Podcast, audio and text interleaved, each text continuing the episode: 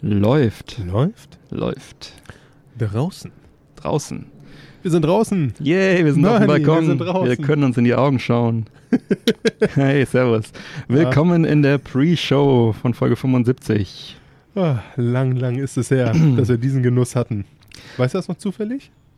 Wann haben wir uns ins Homeoffice verzogen? Kann man anhand der Bilder im Podcast auf der Webseite sich anschauen. Das erste Mal, wo ein Getränk solo fotografiert wurde. Das war der erste, den wir solo aufgenommen haben, ja.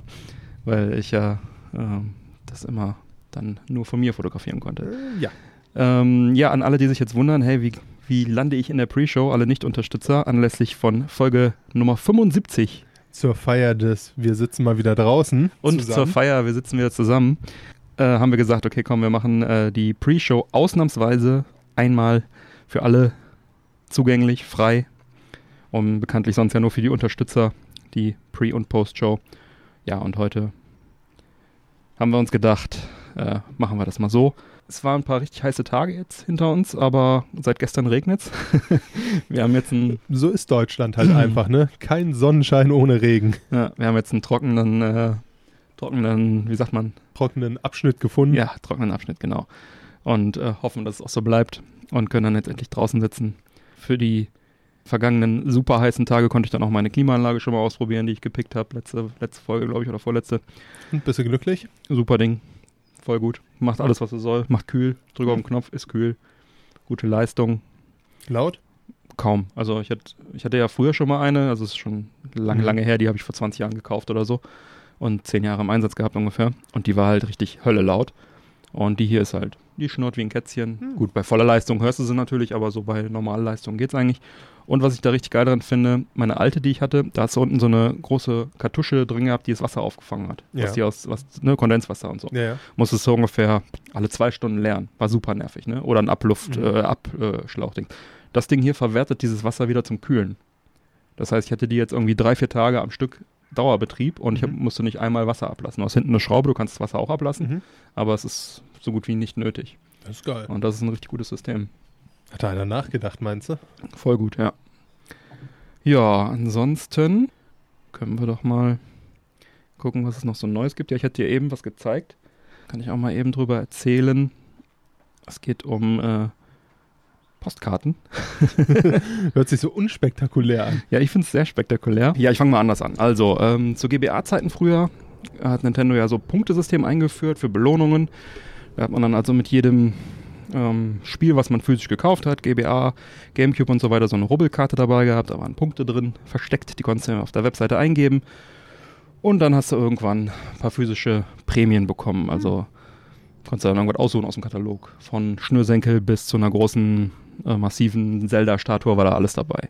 Die waren richtig gut, die Sachen, da habe ich auch meinen Super Nintendo Pad für die Wii her.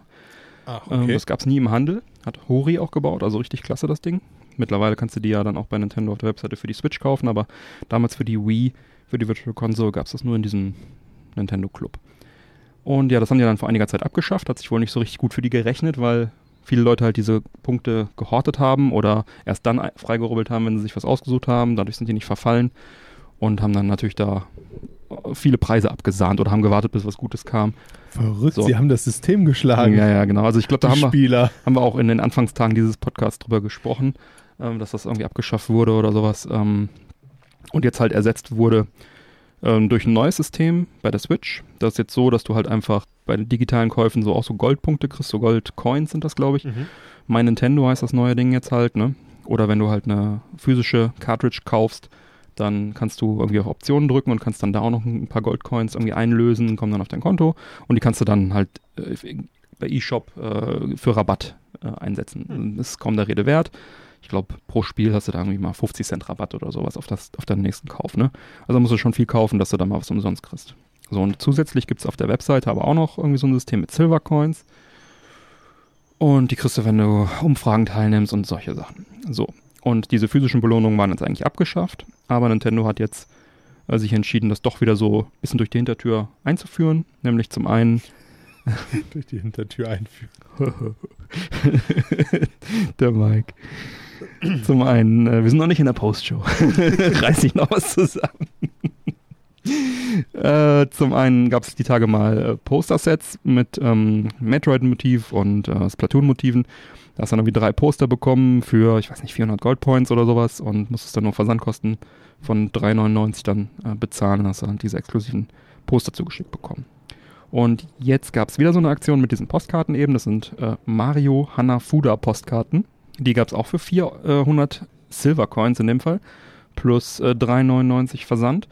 Das sind 8 Postkarten mit Mario Hanafuda Motiven. Und habe ich mir natürlich bestellt. Hanafuda, das ist dieses traditionelle japanische Kartenspiel aus dem 15. Jahrhundert, wo Nintendo quasi die Karriere mit begonnen hat. Also die waren damals ein Hanafuda Kartenhersteller. Im Jahre 1889 haben sie damit angefangen, daher gibt es den klassischen Bezug dazu. Und ja, diese Postkarten sind halt an diese Hanafuda-Karten, die eigentlich wie so Skatkarten groß sind, normalerweise halt angelehnt. Das sind Postkarten auf hochwertigen, strukturierten 320 Gramm pro Quadratmeter Papier gedruckt und ich finde die sehr schick. Wie gesagt, sind 8 Stück. Die sahen wirklich ganz gut aus. Ja, und ich mache auch mal ein Foto, packe ich mal auf die Webseite in die Shownotes. Ganz, ganz schöne Sache, freue ich mich. Für 3,99 bin ich damit zufrieden. Und man kann aber sogar richtige Hanafuda-Kartenspiele auch erwerben im Online-Shop von Nintendo auf der Webseite.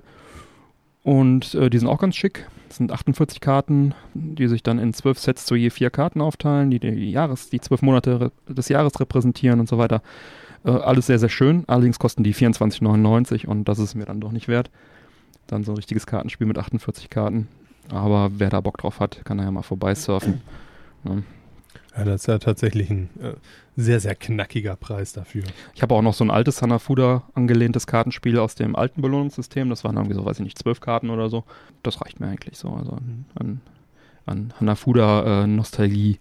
Aber finde ich grundsätzlich eine schöne Sache und diese 3,99 Versand, die man dann für diese kostenlose Prämie, sag ich mal, bezahlt, finde ich auch fair. Ich meine, eine Verpackung, Versand und deren Aufwand, dann machen die keinen Verlust, schenken einem trotzdem noch ein bisschen was. Also ich finde ich eigentlich fair. Ja. Doch. Ja, Mike, was gibt's bei dir Neues? Ja, auch viel Faires tatsächlich. Mhm. Ich war jetzt am 16.06. doch etwas verwundert als alter, geiziger Kongstar-Kunde. Mhm. Denn das ein oder andere Mal habe ich es ja erzählt, dass ich mir so einen ganz, ganz günstigen Tarif bei Kongstar geholt habe, weil er für mich halt schlicht und ergreifend einfach reicht. Also ich habe 1,5 Gigabyte Volumen, die ich tatsächlich nicht mal ausschöpfe. Ich habe 300 Minuten telefonieren, also nicht mal eine Flat irgendwie dabei und das Ganze für einen Zehner. Und irgendwie bot mir Kongstar über lange, lange Zeit immer für 1 bis 5 Euro an, dass ich von 3G, was ich hatte, Richtung LTE gehen kann. Das heißt 1 bis 5 Euro, kannst du aussuchen. Ja, mal war es 1 Euro, so. Wo sie es mir angeboten haben, komm, für 1 Euro kriegst du jetzt LTE und ich so... Ja, wozu? Na, war jetzt einfach irgendwie sehr, sehr unspektakulär für mich, weil wenn ich unterwegs bin, dann schaue ich halt höchstens mal irgendwie, ob mir irgendjemand eine Nachricht geschickt hat. Im schlimmsten Fall suche ich mir mal ein Restaurant raus oder was, aber ich bin jetzt halt nicht der Typ, der sagt so, oh, welch schönes Wetter, ich setze mich auf die Parkbank und gucke mir YouTube-Videos an. Ne? Oder ähnliches, was halt so viel Datenvolumen frisst. Ja. Von daher eigentlich total unspektakulär für mich. Und jetzt bin ich irgendwann am 16.06. aufgewacht und denke mir so, warum steht denn da LTE bei dir im Display drin? Ja, einen Kollegen angerufen, der auch bei Kongstar ist. Und der sagte auch, ja, habe ich jetzt auch seit ein paar Tagen. Und es scheint wohl tatsächlich so, dass Kongstar das jetzt gratis raushaut. Einfach als Support. Also viele andere Anbieter tun es wohl noch nicht. Voll gut. Kongstar tut's. Ne? Mag sicherlich vielleicht auch so ein bisschen daran geschuldet sein, dass 3G jetzt langsam überall abgestellt wird oder ne, dann eher so diese Rückfallebene ist und die Rückfallebene dieses Edge oder ich weiß gar nicht, ist das erste Generation Edge? Ja, ne? Edge, davor gibt es also das GPS? Vor Edge gibt es ja noch, ich glaube, es heißt GPS. Das ist einfach nur Telefongeschwindigkeit, da gingen eigentlich keine Daten durch. Dann kommt Edge, das ist dann doppeltes GPS? Oder das GPS? GPS ist ja hier Satellitenpalaver. GPS müsste es werden sagen, glaube ich. Aber ich bin da jetzt auch nicht mehr genau, riesig bewandert. Genau, und dann Edge ist das Doppelte davon und 3G ist dann, glaube ich, nochmal verdoppelt und dann LTE ist dann... Und jetzt 5G gibt es noch nicht. Ja. Ja, fair. Voll gut. Kostenlos. Ja, total. Ne? Also ich meine, irgendwo, man kann jetzt natürlich viel spekulieren, woran es liegt. Ne? Ich denke, es liegt daran, dass jetzt so langsam die alten Netze umbauen Richtung 5G, dass das jetzt irgendwann mal kommen soll und dass die dann sagen, ja komm, dann schießen wir die jetzt mal in die aktuelle Generation hoch. Ja. Viele andere haben es, wie gesagt, nicht gemacht. Ich finde es sehr, sehr nett von Kongstar und freue mich darüber. Die auch, anderen wenn ich jetzt zahlen einen Euro mehr pro Monat oder was? Wahrscheinlich. Ich weiß es nicht. Na, also ich meine, auch bei Kongstar ist es, muss man fairerweise sagen, so, auch da kannst du immer noch mehr Geld dafür bezahlen, dass du dann ja, mehr Leistung in diesem Netz kriegst und. Aber wie gesagt, irgendwie so richtig spektakulär ist es für mich nicht, aber ein bisschen gefreut habe ich mich schon. Cool. Ich habe dich, glaube ich, gerade irritiert, wo ich da so hinten rüber geguckt habe. Muss ich gerade mal erzählen. Seit ein paar Tagen sind nämlich hier vor meinem Balkon im Prinzip Papageien. Diese grünen Papageien, die haben wir damals schon in meiner alten Bude auf dem Balkon, wo wir immer Zigarre geraucht haben, haben wir die schon mal gesehen. Und die leben hier in Neuss und Umgebung. Die sind irgendwann mal irgendwo ausgebüxt und jetzt lebt hier so ein Riesenschwarm von 20 grünen Papageien. Also richtig fette Papageien. Quatsch, die sind jetzt hier angekommen? Genau, die sind jetzt seit ein paar Tagen irgendwie, streuen die hier rum und da sind gerade 2 Stück halt lang geflogen, ziemlich nah. Und ich finde das halt echt immer faszinierend, weißt du, wir sind hier irgendwie in Karst und dann sind hier solche Papageien, ja, und die leben seit Jahren hier in der Gegend und ich freue mich voll, dass die jetzt gerade hier bei mir vor der Haustür marodierend umherziehen. Das ist auch tatsächlich eine richtig coole Geschichte. Ich muss jetzt gerade so lachen, weil ich heute Nacht eingeschlafen bin und ich höre halt ganz gerne immer, also entweder Podcasts oder Hörbücher und heute Nacht war es tatsächlich mal wieder ein Hörbuch, was die 3 Fragezeichen waren und der Super-Papagei. Sehr gut. Deshalb muss ich jetzt gerade ein bisschen vor mich hinschmunzeln. Also wenn ich gleich nochmal irgendwie fasziniert hinter dich gucke, dann fliegen da wieder Papageien rum. Gestern saßen die auf diesem Baum da, schau mal. Ja. Hier, direkt der Baum, oben 2 Stück. Und haben da die ganze Zeit geknabbert und dann da hinten auf dem und die fliegen, also eigentlich hausen die, glaube ich, da siehst du dieses größere Haus, ganz links. Daneben der Baum, der ganz links neben diesem Haus steht. Da hausen die momentan immer. Aber die fliegen halt immer hin und her. Das ist auf jeden Fall mal eine Abwechslung zu diesen Tauben, die sonst hier so rumfliegen. Die nerven nämlich. Sind laut und wollen immer in mein Dachfenster rein. Ja, ansonsten ist ja jetzt hier schön grün, wenn man auf dem Balkon sitzt. Kann man, ich weiß nicht, ob du das von da aus siehst. Wir haben da 4 große Pools. Ja, einen sehe ich gerade. Ja. Du siehst wahrscheinlich den kleinsten. 2. Alter. Und dahinter sind nochmal 3, die gleichen, ziemlich fette Pools. Hier unten drunter ist dann nochmal so ein Planschbecken-Deluxe. Und ja, wenn du hier mittags auf den Balkon gehst, dann hörst du, wie die da schön irgendwie planschen. Das ist bisschen blöd. Und dann kommt abends immer noch der Grillduft dazu aus, mindestens 5, 6 Gärten. Grillduft ist nur blöd, wenn man selbst nichts zum Grillen hat, Björn. Genau, und das war bis jetzt der Fall und jetzt habe ich aber gesagt, so, jetzt reicht's mir. Jetzt schaffe ich mir auch endlich einen Grill zurückgegrillt. So ist es. Also im Pool habe ich hier oben keinen Platz für, aber einen Grill. Ah, du könntest ja so eine Rutsche hier vom 2. Stock legen. Ist schon alles geplant. Ja, Es ist wirklich Qual teilweise, ja. Und dann, wenn du wirklich noch den Grillduft hast, und jetzt habe ich mir auch endlich einen geholt. Ich hatte die Option jahrelang auf den Grill vom Ingolf, den er mir vermachen wollte. Da kam aber nichts. Jetzt im 4. Jahr warte ich jetzt darauf, dass er sagt, ich hole mir einen neuen. Was wollte er dir denn vermachen für einen? Erzähle ich dir sofort. Denn ich habe mir nicht irgendeinen geholt, sondern ich habe mir einen schönen Weber Q3200 Gasgrill geholt. Ja, den haben also insgesamt 3 Freunde bzw. Bekannte, also aus dem näheren Dunstkreis, haben halt auch Weber-Grills dieser Q-Serie. Das sind halt diese nur so runde kugelförmige. Ich mache auf meinem Bildschirm, packe ich mal auch in die Website-Shownotes. Da gibt es natürlich auch diese Koffer von Weber mit den 1000 Brennern und so, aber da habe ich hier oben keinen Platz dafür. Ne? Und diese Q-Serie finde ich ganz cool und weiß halt, dass die gut ist, weil mehrere meiner Freunde die haben. Und da habe ich mal entgegen meiner Gewohnheit nicht Stiftung Warentest bemüht, sondern mir einfach den Freundeskreis, den lang gehegten Wunsch erfüllt, also so einen Kuhgrill zu holen dann. Ja, das ist das neue Pflanze einen Baum, ne? Drauf geschissen, ich hole den Weber-Grill. Ja, wie gesagt, also ich habe jetzt 4 Jahre darauf gewartet, dass der hatte den Q1200, glaube ich. Und da habe ich auch schon oft drauf mit dem gegrillt und ist ein super Teil. Mhm. Und er sagte, ja, nächstes Jahr hole ich mir einen größeren und so weiter. Und dann im nächsten Jahr, warte noch ein Jahr, da hole ich mir dann einen größeren, dann kannst du den haben und so weiter. Das ging halt jetzt irgendwie über 4 Jahre so. Ich meine, der Mann hat gebaut. Ja, der hat Gründe, warum er jetzt nicht irgendwie 2.000 Euro für einen neuen Grill ausgeben möchte. Gerade verstehe ich alles, aber ich will grillen. Also habe ich dann selber jetzt mal zum Grill gegriffen. Und ja, wie gesagt, ich wollte schon ewig so einen Weber-Kuhgrill haben. Und diese Kuhlinie, die von 1000 bis 3200 halt geht, die sich dann in der Leistung ein bisschen unterscheiden. Und ich wollte eigentlich so einen 2000er haben. Das ist etwa die Größe, die ich hier habe. Also die werden dann immer größer. Ne? Der kleinste ist halt von der Grillfläche her kleiner. Und dann irgendwann hast du noch so ein Thermostat oben eingebaut. Und dann irgendwann wird er noch größer. Und der 3200er, den ich habe, der hat jetzt auch 2 Brenner.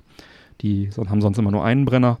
Das ist halt eigentlich diese mobile Linie, sag ich mal, die du auch eigentlich so ins Auto packst und dann irgendwie damit irgendwie Campinggrillen fährst. Du kannst im Prinzip, jetzt ist gerade einer hier genau lang geflogen. Ich habe ihn gehört, glaube ich. Ja, genau hier, also 3 Meter, krass. Nicht, dass die gleich hier die 3 Fragezeichen klingeln. Ja, warum nicht? Haben Sie einen grünen Packel gesehen? Genau. Du siehst hier, ich habe ja den Wagen drunter. Ja, wofür stehen denn die 3 Fragezeichen? Zweifelt ihr etwa an eurer eigenen Fähigkeit? Nein. Ja, sonst zieht jetzt immer kurz die Folge runter. Egal. Genau, also eigentlich kannst du den auch oben ohne diesen Wagen betreiben, dann ist er halt relativ mobil und so weiter. Und die jetzt in dieser 3200er Linie finde ich den jetzt gar nicht mehr so mobil, außer dass er unten halt Räder an dem Wagen dran hat. Aber das haben die ja alle. Ja, du hast den Wagen, der kostet extra. Also da nein, ich meine Räder. Also egal, was für einen Grill du dir holst, du hast eigentlich immer Räder drin. Nee, du kannst auch nur die Oberschale holen. Echt? Ja, der Wagen kostet immer extra bei den Kuhs. Hm. Und du kannst also nur diese Oberschale, da hat er unten etwas längere Beine, wo du diese Kurve da hast. Und dann kannst du den rumtragen und irgendwo hinstellen. Und wenn er halt dann nochmal, ich sag mal, halb so groß ist nur, dann ist er halt auch wirklich richtig mobil. Hm. Dann holst du diese kleinen Gaskartuschen, irgendwie 2 Liter oder was da drin ist. Ich habe jetzt da eine 5-Liter-Kanne drunter. Die sollen auch relativ lange halten tatsächlich. Ja, ne? Gas soll günstiger sein als Kohle auch, habe ich gelesen. Ist jetzt bei mir nicht der Grund gewesen, das zu kaufen, weil hier einfach kleiner Balkon, da hantiere ich hier nicht mit Kohle rum. Ne? Ja, ist ja auch vor allem, mit Gas kann dir auch keiner irgendwie was sagen. Das ist halt einfach leckerer Geruch und mit Kohle räucherst du halt irgendwie im 2. Stockwerk die ganze Nachbarschaft zu. Genau. Also ich meine, dass die Leute da irgendwann... angesickt sind, um es vorsichtig zu sagen. Die Nachbarn werden jetzt gar nicht, glaube ich mal, so das große Problem der Nummer. Aber hier ist es halt so, dass ich renne nicht mit heißer Asche durch meine Wohnung, weißt du, oder warte dann irgendwie 2 Stunden, bis sie kalt ist und 2 Stunden, bis sie warm ist und keine Ahnung. Das ist hier einfach nichts für mich. Also ich verstehe, dass Kohle sozusagen als das Maß aller Dinge gehandelt wird und wenn ich jetzt irgendwie einen Garten hätte, würde ich vielleicht auch auf Kohle gehen. Aber für mich hier oben ist jetzt einfach Gas das die Wahl. Also ich habe halt da Flammen, ne? Ich mag schon Fleisch mit Flammen geküsst, aber ja, und es ist schnell heiß, in ein paar Sekunden ist der heiß und ich kann ihn jederzeit wieder anmachen, wenn ich nochmal nachgrillen will, brenne den nachher einfach frei, muss dann nicht so viel putzen, also das ist schon in Ordnung. Hier war jetzt natürlich noch allerhand Schnickschnack dabei, also der Grund, was ich noch erzählen wollte, warum ich auf den 3200er gegangen bin, anstatt auf den 2000er ist, dass der Preisunterschied einfach nicht da war. Also ich habe den halt jetzt im Angebot sozusagen geschossen, mit dem Wagen, mit noch einigem Zubehör dabei, verschiedenen Auflage, Grillplatten und so ein Quatsch. Und der hat halt jetzt genauso viel gekostet wie der 2000er. Ja. Deswegen habe ich dann natürlich den genommen zum selben Preis. Ne? Der hätte jetzt regulär 649 gekostet, 649 Euro. Und ich habe jetzt insgesamt 540 bezahlt. Das ist fair. Das war jetzt so zwar an der oberen Grenze meines Budgets, ja, aber habe ich mir jetzt einfach mal gegönnt, ne? Und da ist jetzt noch ein LED-Licht dabei, was automatisch angeht, wenn ich jetzt mal nachts grillen will und keine Ahnung, also jeglicher Schnickschnack. Das ist jetzt nicht unbedingt nötig, aber ja, also ich hätte auch wahrscheinlich keinen zweiten Brenner wirklich gebraucht, aber ich bin natürlich froh, wenn ich ihn habe, ne? Und ja, fürs selbe Geld, warum eigentlich nicht, ne? Und die Gasflasche, ich habe jetzt noch keine Erfahrungswerte, ich habe jetzt erstmal... sag ich mal, 5 Tage am Stück durchgegrillt. Dann hat das Wetter nicht mehr mitgespielt. Dann war ich 2 Tage woanders zum Grillen eingeladen. Und das ist furchtbar, wir. Ja, ich würde sagen, morgen schmeiß ich ihn wieder an. Gut, wenn du jetzt Fleisch mitgebracht hättest, hätten wir natürlich auch eben anschmeißen können. Ja, ich ärgere mich auch gerade so ein bisschen. Der ist nämlich wirklich so, ich könnte hier beim Podcast noch die Würstchen drehen. Ja. Tatsächlich. Ja. Soweit steht halt. Vielleicht nächstes Mal. Ja. Kommst du zu einer guten Uhrzeit und dann machen wir das Ding an. Ja, also ich bin auch sehr zufrieden damit. Das ist echt super. Also macht Spaß damit zu arbeiten. Mhm. Der ist, wie gesagt, super schnell heiß, lässt sich leicht reinigen, sehr unkompliziert zu benutzen. Diese zwei Brenner mit den Grillstufen. Du kannst indirekt garen, wenn du möchtest. Ich habe jetzt also schon von Gemüse über Fleisch, jegliche Fleischarten da schon drauf gegrillt und hat alles wunderbar funktioniert. Ist schon nice, echt nice. Du hast ja Gemüse drauf gegrillt? Ja, so einen schönen... Schande! Schönen Maiskolben. Warum fängst du jetzt Streit an, Björn? Und die Hähnchenspieße hatten auch, glaube ich, ein bisschen Paprika noch mit drauf. Und als Pulver. Und Kartoffeln habe ich jetzt auch mal als Gemüse gezählt. So angeröstete Kartoffeln. Na gut. Ja. Ja, ansonsten schön Fleisch. Nur Bacon, also ich habe auch Burger-Patties mal und Burger gegrillt und Bacon würde ich jetzt nicht mehr so lose auf die Platte legen, sondern da würde ich dann schon eine Schale noch nehmen. Aber das sind so Erfahrungen, die man so macht, ne? Ich habe übrigens letztens mir so ein Tutorial angeguckt, weil ich halt auch damit liebäugle, mir jetzt einen Grill zu holen. Mhm. Und in diese Fettschale, die ich jetzt von dir gerade sehe, hat derjenige Sand reingetan. Mhm. Einfach, ja, zum einen leichter, um es später sauber zu kriegen und zum anderen beugt das halt wohl auch Fettbränden vor, sagte derjenige. Mhm. Also vielleicht auch keine so schlechte Idee. Könnte ich mal ausprobieren. Ich habe ein bisschen Vogelstreu oder sowas rein, Katzenstreu. Ja.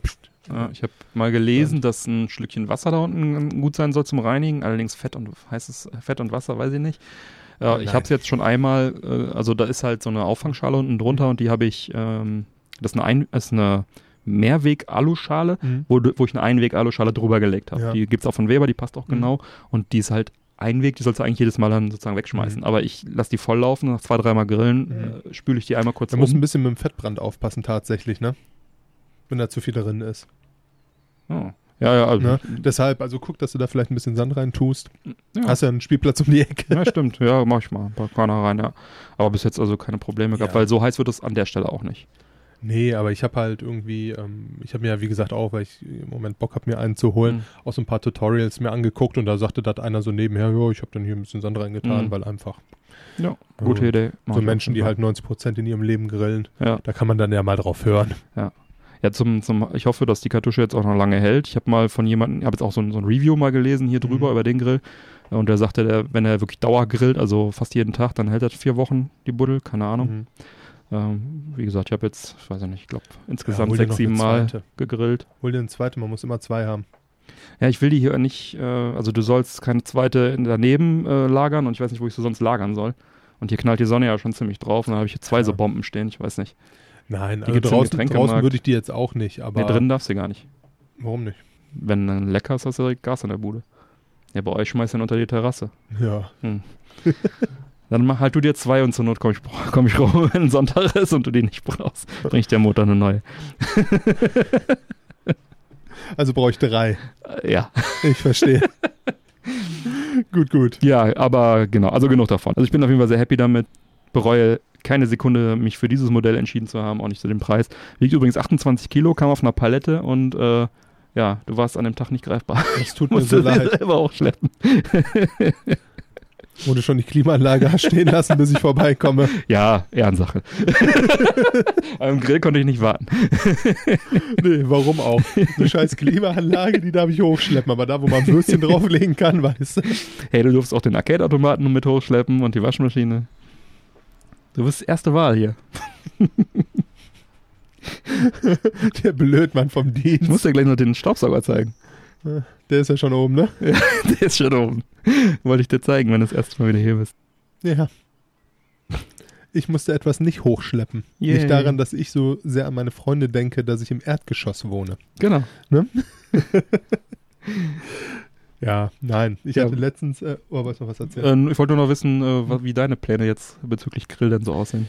Ja, also ich habe tatsächlich auch ein schönes Modell vom Arbeitskollegen empfohlen gekriegt und irgendwie... hängt es bei mir jetzt so ein bisschen, ob ich jetzt die nächsten Tage nochmal wegfahre oder das Geld halt tatsächlich in diesen Grill investiere und sollte dem so sein, lasse ich euch da auf jeden Fall dran teilhaben. Wird ein etwas größeres Modell, so wie es aussieht. Ja, du hast ja auch mehr Platz.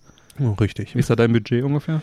Also der liegt jetzt bei 550 und das wäre eigentlich auch so ziemlich, was ich mir vorgestellt habe. Ja, denk dran, du brauchst auch noch eine Abdeckung und vielleicht noch Grillbesteck, je nachdem, was du so da hast. Ich habe mir einfach mal alles komplett neu geholt, schön. Ja. Ja, das müsste ich dann tatsächlich auch nochmal machen. Ja. Das stimmt leider. Oder ich nehme mir die Sachen von hier einfach mit. Eher nicht. Eher nicht.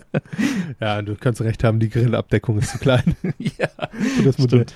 Ja, ein Kollege, der hat mir auch, es gibt Außengrills für 16.000 Euro, ne? Es gibt alles. Luft nach oben ist ja immer. Immer. Ja. Ich überlege, dass meine Küche nicht mehr so viel gekostet hat. Aber gut. Ja, es ist schon Geld, aber ich wollte ihn einfach haben.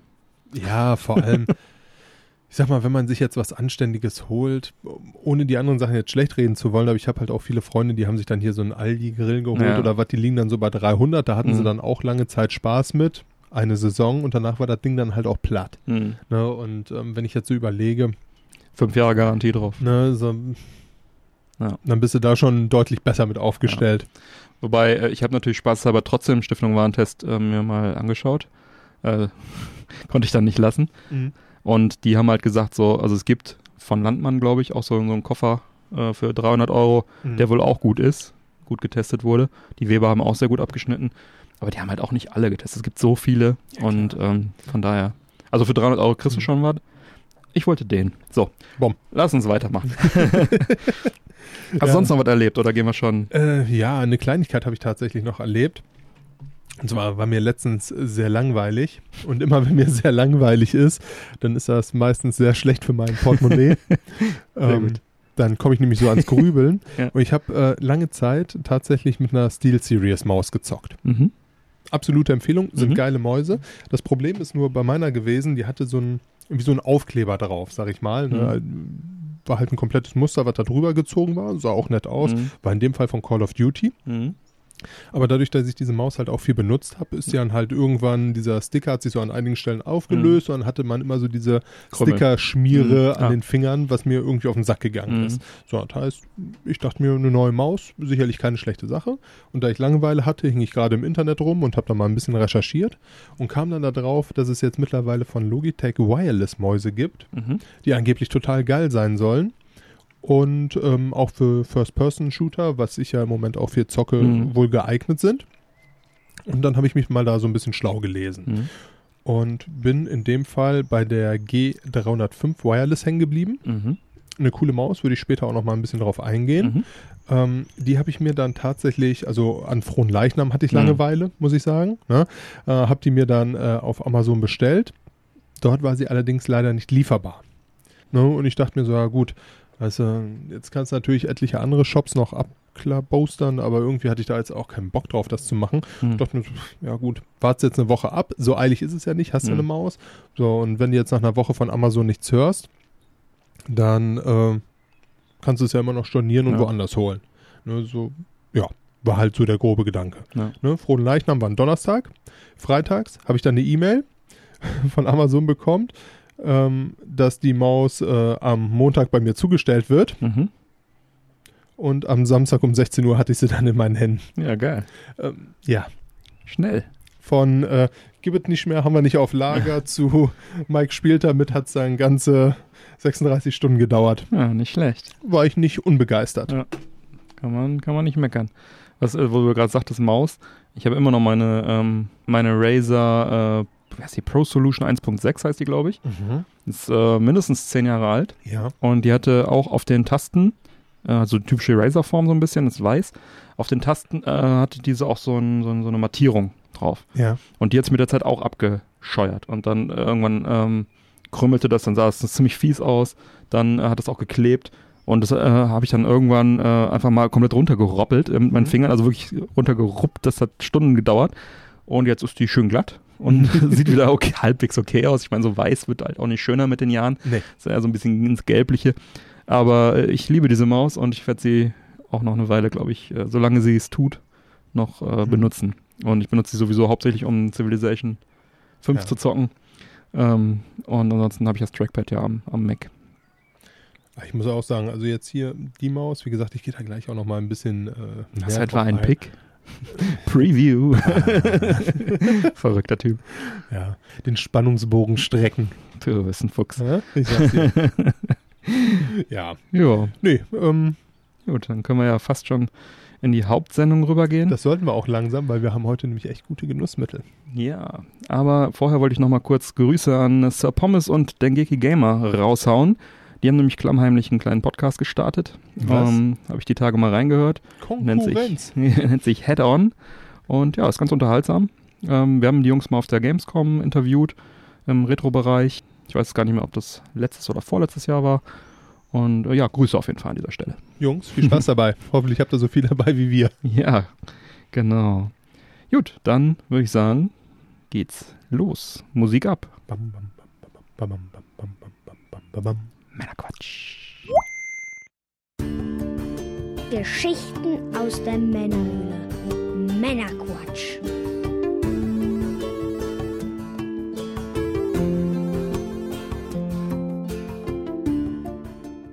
Willkommen zum Männerquatsch, dem Podcast von zwei quatschenden Männern für das alle. Ihr und das seid wohl ihr. Mit dem Mike. Und das bin wohl ich. Hallöchen.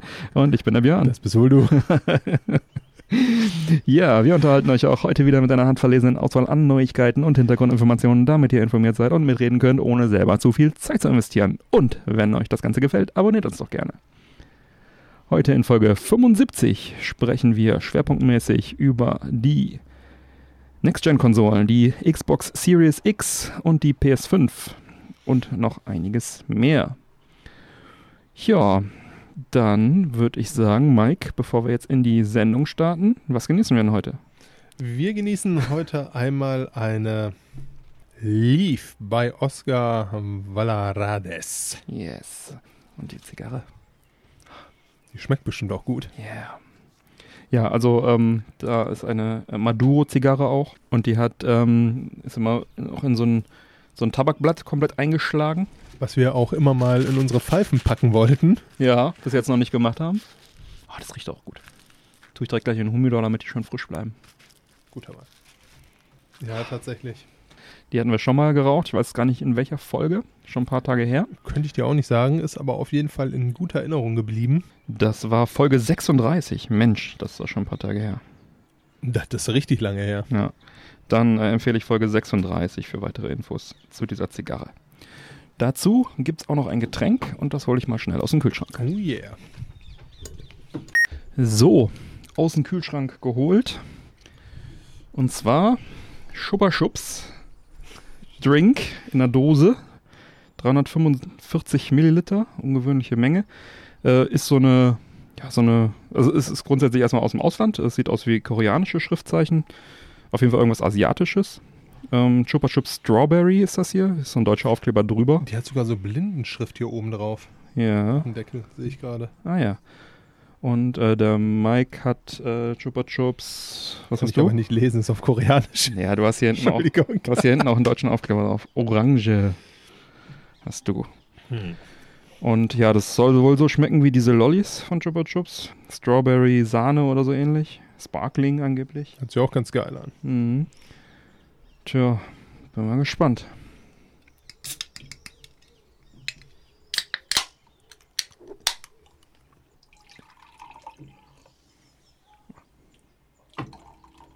So. Ja, wir haben jetzt mal hier ein bisschen aufgeteilt auf noch Gläser, damit wir mal beides probieren können. Fangen wir mit deinem an. Orange. Orange ist der Klassiker.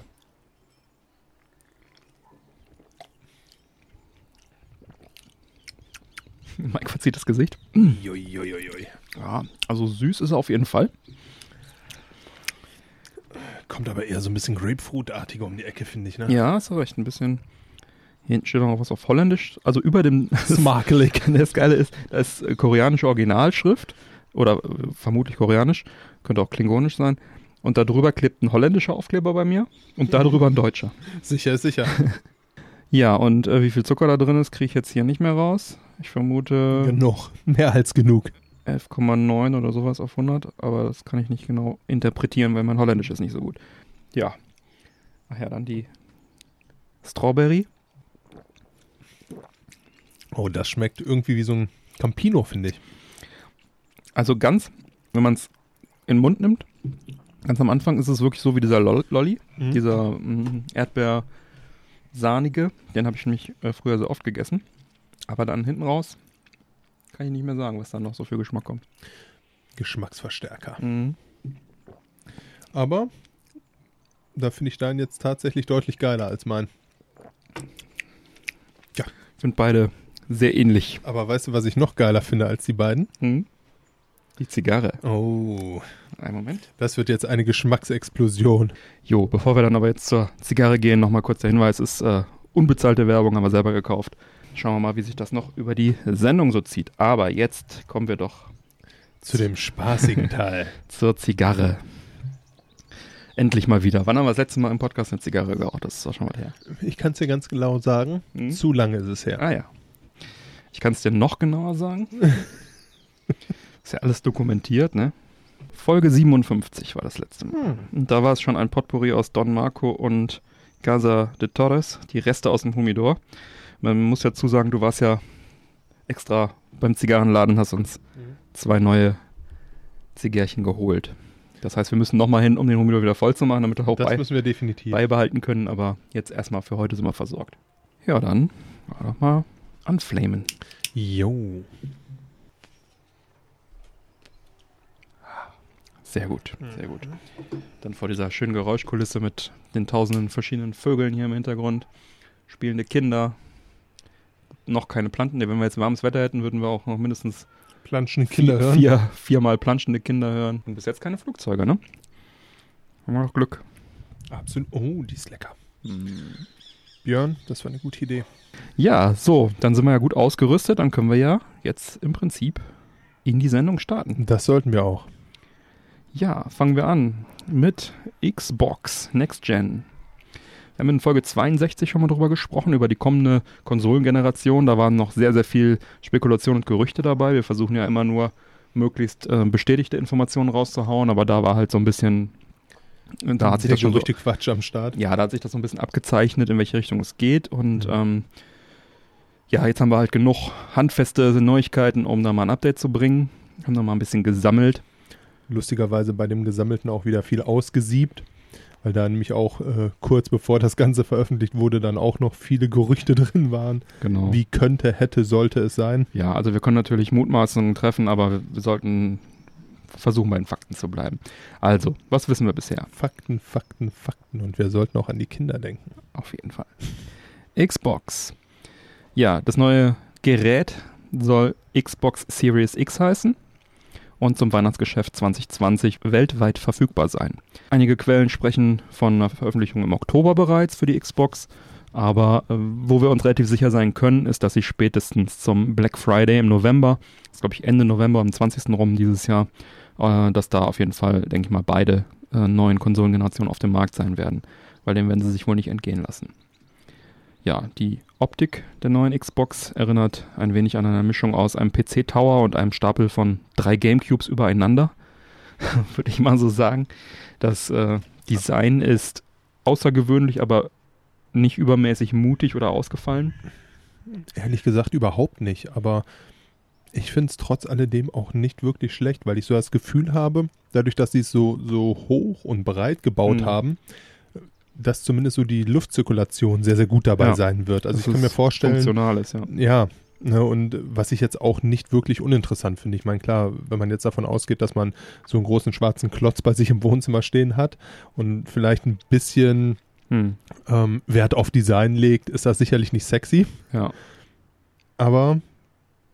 Nachdem ich einmal kurz drüber gelacht habe, je länger ich drüber nachdenke, so richtig schlecht finde ich es gar nicht. Ja, ich finde es auch nicht. Also ich bin relativ neutral dem Design eingestellt gegenüber. Es wird schon ein Plätzchen finden und ist mal ein andere Formfaktor. Das ist halt auch Microsoft und nicht Apple, ne? Ja, genau. Die inneren Werte zählen. Ich meine, die Xbox 1, also die Classic, das war einfach auch nur so ein Klotz, ja? So ein Türstopper. Hat auch niemanden gestört letztendlich, ne? Ja, es waren aber auch noch andere Zeiten, da haben man auch keine Kabel, die man quer durch die Bude gelegt hat, gestört. Wobei, da gab es ja eine Stolpersicherung. Weil die ersten Controller, die hatten ja ein sehr, sehr langes Kabel und da war so eine Stolpersicherung in der Mitte drin. Wenn da einer drüber gefallen ist oder wenn du da leicht dran gezogen hast, ist das in der Mitte auseinandergegangen. Das, ach Quatsch. Ja, das war richtig geil. Kann ich mich gar nicht mehr dran erinnern. Okay. War aber auch nötig, weil wenn dir so ein Klotz dann da runterfällt, dann ist der hinüber. Ne? Da wiegt einiges. Der Boden. Bom. Genau. Ja, man hat auch die Marke sich gesichert, also Xbox Series, das ist halt, Ganze hat man sich gesichert. Microsoft erklärte, der Name, den sie in die nächste Generation mitnehmen, ist eigentlich einfach nur Xbox. Aber die Bezeichnung Xbox Series X gibt ihnen halt Raum für weitere Konsolen in der Zukunft. Sie versuchen also weiter die Marke Xbox über mehrere Geräte hinweg und als Spieleplattform so zu etablieren.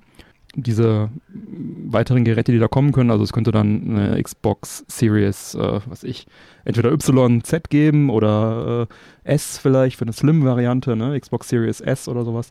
Da haben sie dann also noch die Möglichkeiten. Also Xbox soll sich als Marke weiterhin etablieren, das ist auch schon mal ganz gut. Ein Slogan, den sie sich mittlerweile auch gesichert haben, war bei der Vorstellung Power Your Dreams. Das könnte also der Slogan sein, weiß man nicht, war auf jeden Fall zur Vorstellung. Zum Preis gibt es nach wie vor, also zum Zeitpunkt dieser Aufnahme, noch keine offizielle Aussage. Analyst Pierce Harding Rolls sagte aber, für die Xbox Series X sowie die PS5 wird ein Launchpreis von $450 bis $500 vorausgesagt, was vermutlich 450 bis 500 Euro dann auch entsprechend sein werden. Zum Vergleich, die PS4 startete hierzulande für 399 Euro. Die Xbox One, inklusive dieser Kinect-Kamera, die am Anfang noch Pflichtprogramm war, später wegfiel, waren 499 Euro. Und ich denke mal, in dem Rahmen werden wir uns jetzt auch wieder befinden. Vielleicht sogar bei 499 Euro, denn ich könnte mir vorstellen, dass sie im Zweifel vielleicht mit beiden Geräten etwas teurer starten, weil Preisnachlass geben kann man immer noch. Richtig. Und dann werden erstmal die dazugeben und. Dann werden erstmal die ganzen Early Adapter quasi zugreifen. Sie werden ja vermutlich auch nicht unendlich viele Geräte verfügbar haben. Wegen Corona und so weiter haben sie vielleicht eine kleinere Menge produziert. Ist jetzt eine Mutmaßung, dass sie sagen, okay, dann hauen wir die erstmal zum Vollpreis raus und dann können wir im Frühjahr immer noch Rabatt geben.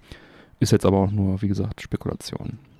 Ja, und dann wurde das Ganze als kompatibelste Konsole aller Zeiten angepriesen von Microsoft. Es gab einen Tweet von Microsoft, der sagte, alle Xbox One-Spiele seien kompatibel. Wenig später ruderte man aber zurück und es hieß, tausende ältere Spiele würden weiterhin funktionieren.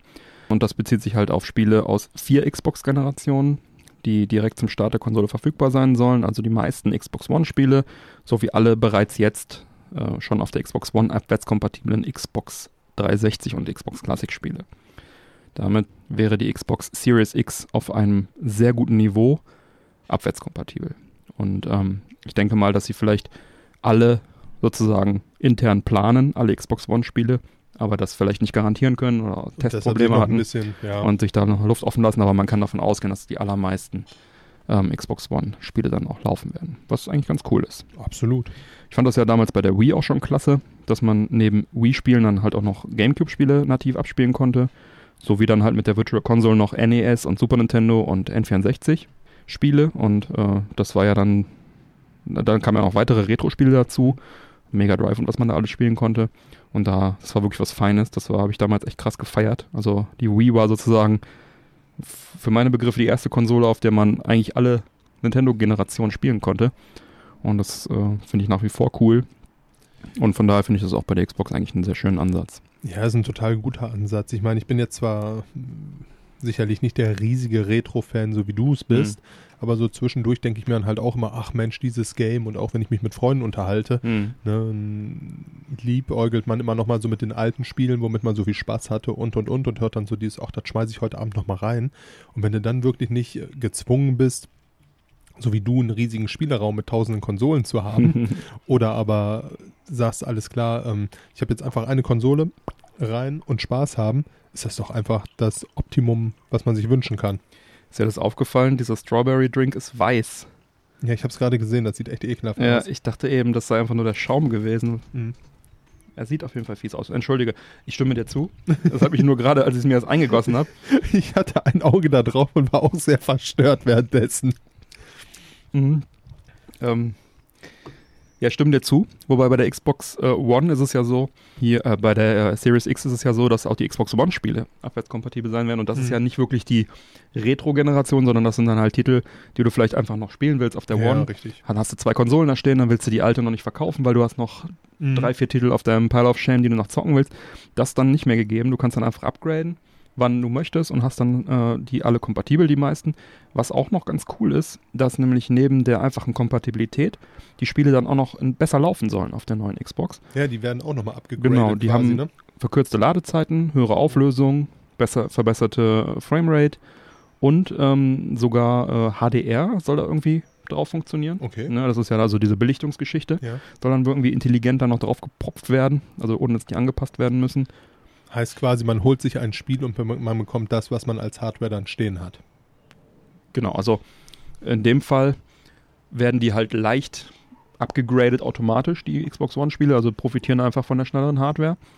Und die neuen Features, wie zum Beispiel dieses Quick Resume, was die neue Xbox bringen soll dann auch bei den älteren Spielen funktionieren. Das ist dann so ähnlich wie bei einigen Handhelds, dass du halt irgendwie an einer beliebigen Stelle im Spiel pausierst, quasi rausgehst ins Menü und kannst dann genau an der Stelle sofort wieder weiterspielen, ohne dass da irgendwie das Spiel erstmal neu laden muss und so weiter. Geil, ja. Der hält das irgendwie dann im Speicher oder wie auch immer das genau funktioniert.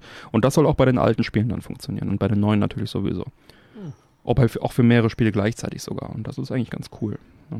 Aber Abwärtskompatibilität bezieht sich hier nicht nur auf die Software, sondern auch auf die Hardware. Sprich, Zubehör wie Controller sollen weiterhin funktionieren. Die neuen Controller sehen übrigens optisch den alten recht ähnlich und sollen halt ergonomischer sein, wie das immer so ist, ne? Und so Detailverbesserungen haben. Was ich recht gut finde, das digitale Steuerkreuz wurde auch deutlich verbessert. Verschlechtern konnten sie es ja auch nicht mehr. Ja, war das bei der One auch schon so? Also von der 360, das Steuerkreuz war richtig schlecht. Von der One war etwas besser. Ich habe ja den Elite-Controller, da ist es auch echt sehr gut. Aber jetzt wollen sie es halt dann nochmal verbessern. Das ist immer gut. Auch für 2D-Geschichten und so oder für Auswahlgeschichten ist immer gut, ein gutes Steuerkreuz zu haben. Jedenfalls nicht grundlegend neu, sondern im Detail verbessert. Und das ist vielleicht auch gar nicht schlecht. Wenn du dann bei Multiplayer-Sessions dann irgendwie noch ein paar Xbox One-Controller rumliegen hast, kannst du dann 4 Spieler, du hast vielleicht 1 oder 2 neue Controller, dann gibst den anderen halt die anderen Controller und die haben dann auch keine riesigen Nachteile. Als wenn der Controller jetzt grundlegend neu wäre, ne? Richtig. Ja. Und weiter wäre es auch so, dass sie noch einige First-Party-Spiele der Xbox Game Studios für die alte Generation in Entwicklung haben. Genau, und die sollen also auch noch für die bestehende Konsolengeneration dann erscheinen. Mhm. Trotzdem will man einzelne Titel dazu nutzen, die Hardware-Power der Xbox Series X auch schon zum Launch zu demonstrieren. Einer dieser Titel wird wahrscheinlich Halo Infinite sein. Der Klassiker unter den Xbox-Spielen. Genau. Und die Spiele, die dann jetzt aber auch noch für die Xbox One erscheinen, die werden dann, also die von Microsoft selber, die werden dann wohl mit diesem neuen Feature Smart Delivery dann auch auf die neue Konsolengeneration sozusagen übertragen werden. Mhm. Smart Delivery ist eigentlich eine ganz coole Geschichte. Das bedeutet, die Konsole lädt immer die bestmögliche Version eines Spiels, was du gekauft hast, die halt auch diesen Smart Delivery Service unterstützt. Kauft man zum Beispiel Cyberpunk 2077 für die aktuelle Generation, Xbox One, loggt sich dann auf seinem Account in der Xbox Series X ein, dann steht das Spiel in der Xbox Series X Version dann zum Download zur Verfügung. Das ist sexy, ja. Ja. Also ich weiß nicht, ob das direkt zum Start so sein wird, weil CD Projekt Red, die haben halt angekündigt, dass sie ein riesen Cyberpunk-Update machen werden, aber erst, ich glaube, im Frühjahr, wo sie dann halt neue Texturen und was weiß ich dann liefern werden. Also ich nehme an, dass dann dieses Smart Delivery Feature dann leicht zeitverzögert kommen wird. Aber grundsätzlich alle Spiele, die das unterstützen, laden dir immer die bestmögliche Version. Ne, du hast das Spiel jetzt schon gekauft, du hast also keinen Grund, es jetzt nicht zu kaufen und du kannst es dann später weiter zocken mit besserer Grafik einfach auf der neuen Konsole und die Spielstände werden natürlich auch übernommen. Also du kannst dann wirklich einfach weiter zocken. Das gilt auch für physische Versionen, soweit ich das verstanden habe. Also wenn du auf Disk kaufst, kannst du das auch benutzen. Ne? Ja gut, ich meine, über die Disk-Version wird ja sowieso ab Tag 1 schon drüber gepatcht, ne? Da muss man sich ja auch nichts vormachen. Man kauft sich einen AAA-Titel und das Erste, was passiert, ist, dass erstmal Unmengen gedownloadet werden. Ja, heutzutage ist Disk auch nicht mehr Disk, ne? Nee, ja, weiß Gott nicht. Richtig.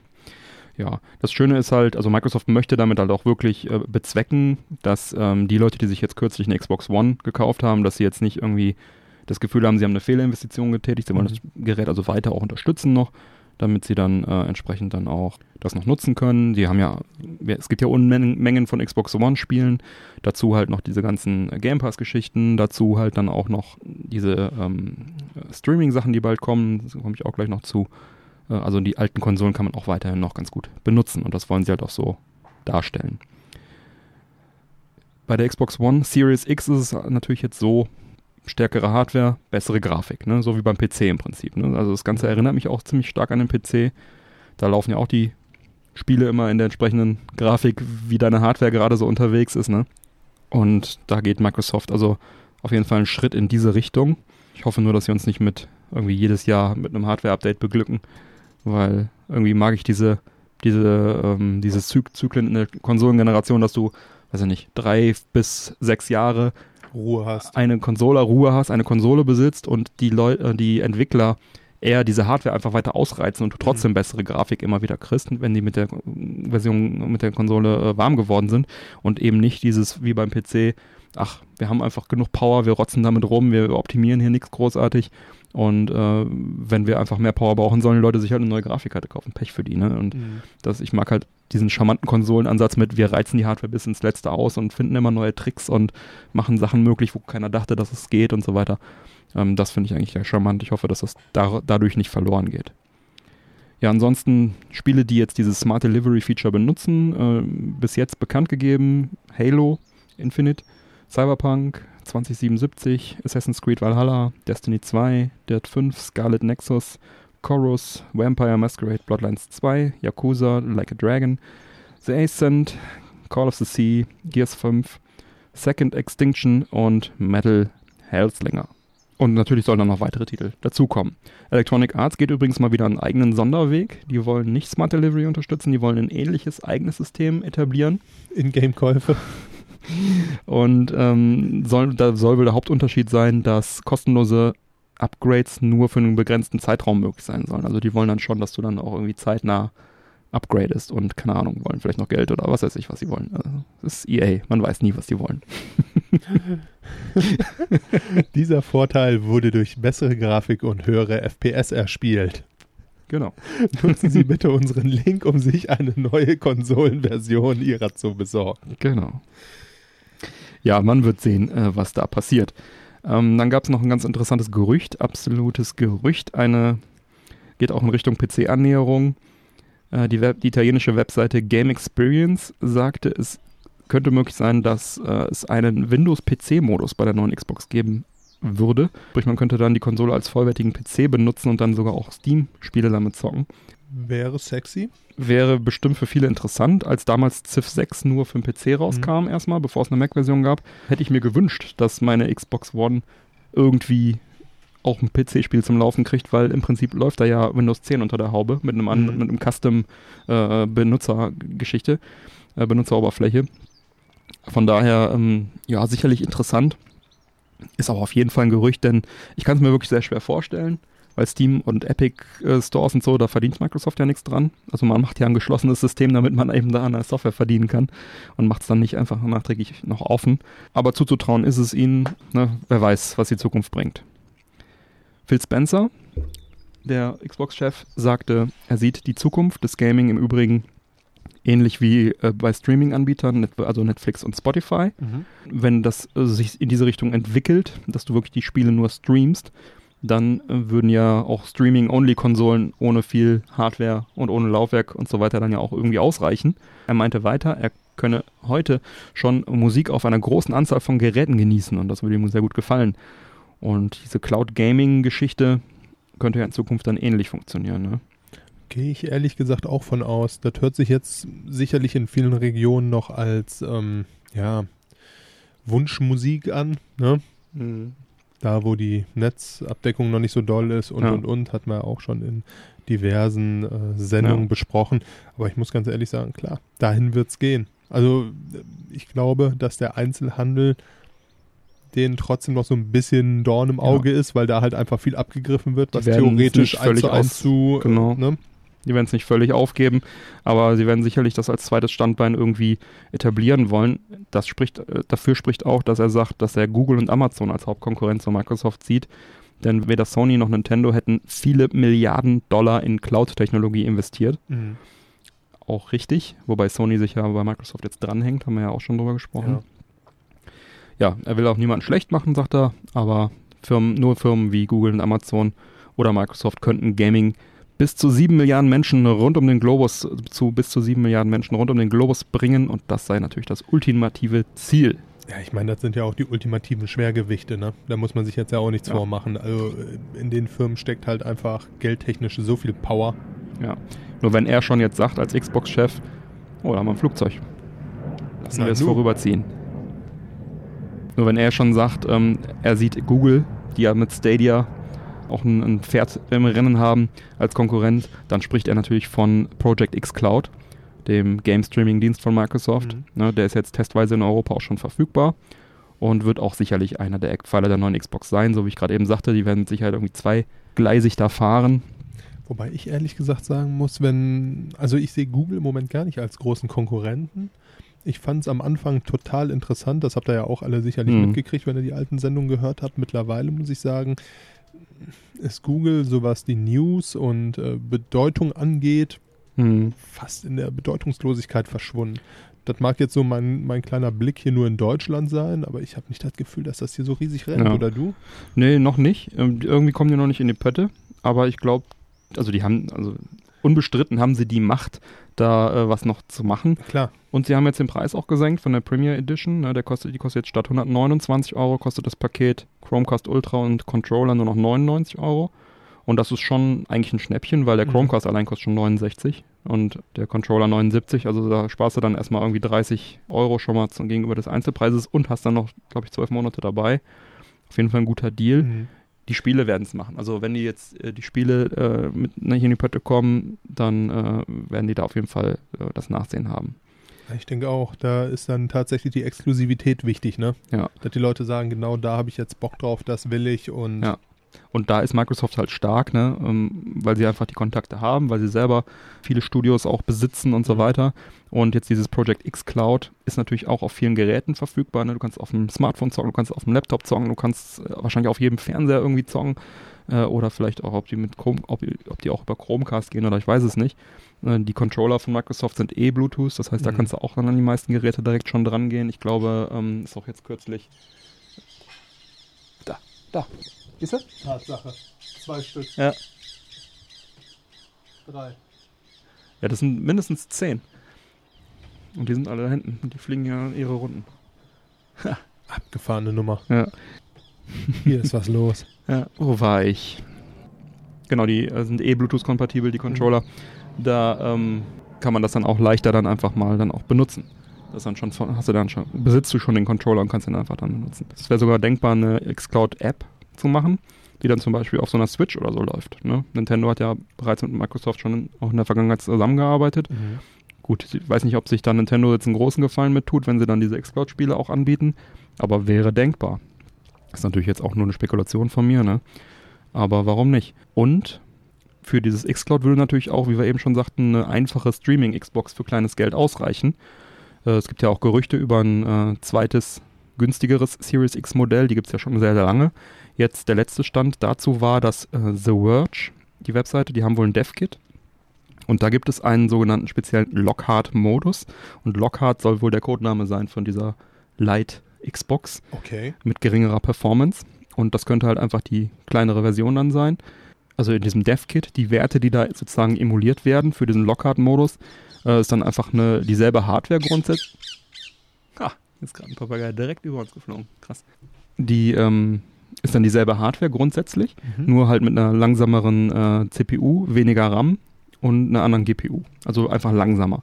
Und die Werte seien dann wohl recht nah in dieser Lockhart, in dieser langsameren Version an der PS4 Pro bzw. Xbox One X. Also an den Spitzenmodellen der aktuellen Generation. Das wäre also dann bestimmt, wäre für mich absolut denkbar, dass sie das so machen. Zusätzlich könnten die natürlich auch einfach sagen, wir machen eine App auf die alten Xboxen drauf, Xbox One und Xbox One Slim und so weiter, dass wir da einfach eine xCloud-App draufhauen und dann kannst du da schon mal die xCloud-Sachen mitzocken. Was ich allerdings glaube, ist, dass sie, wenn diese Lockhart-Geschichte jetzt tatsächlich kommt, dass sie dann rein von der Produktion her, also dass sie sagen können, hey, wir produzieren jetzt die alten Geräte, wir unterstützen die noch, gibt es eine App drauf, aber wir produzieren jetzt natürlich nicht irgendwie 10 verschiedene Modelle, sondern wir produzieren nur noch die Xbox X und die Xbox, ich nenne jetzt mal S, Lockhart. Das heißt, die produzieren diese 2 Modelle weiter und das Lockhart-Modell ist dann sozusagen auf dem Niveau der alten Geräte, dass sie also sozusagen in der Produktionsstraße von den Kosteneffizienz her nur noch 2 Geräte produzieren und dann Die eine ist dann sozusagen auf dem Niveau der alten Konsolen und die andere Sinn machen, ne? Dann müssen sie nicht 10 Geräte produzieren, ne? Weil du musst ja dann auch die Fabriken und so weiter dann unterstützen. Könnte ich mir sehr, sehr gut vorstellen, dass das so passieren wird. Also sie werden da, denke ich, auf jeden Fall weiter zweigleisig fahren, also mit dem Streaming und den klassischen neuen Vollpreisspielen. Hat auf jeden Fall alles auch sehr viel Potenzial. Hardware, die Xbox Cloud Server, die laufen ja momentan noch auf Xbox One S Blades. Also wenn du ein xCloud Spiel dir streamst, dann kriegst du Xbox One S Grafik. Und die sollen jetzt im nächsten Jahr 2021 dann auch auf die neue Hardware upgegradet werden, dass du dann also auch über Streaming Top-Notch-Grafik bekommst. Dann. Ja, dann zu den Hardware-Specs der Xbox Series X. Ich will jetzt nicht alle hier mit Technikgebrabbel nerven, aber so ein paar Eckdaten würde ich einfach ganz gerne mal nennen. Als Prozessor wird ein spezieller Chip aus der AMD Zen 2-Reihe verbaut sein, der 12 Teraflops Grafikleistung liefert und übertrifft die Xbox One X sozusagen um das Doppelte und die einfache Xbox um das 8-fache.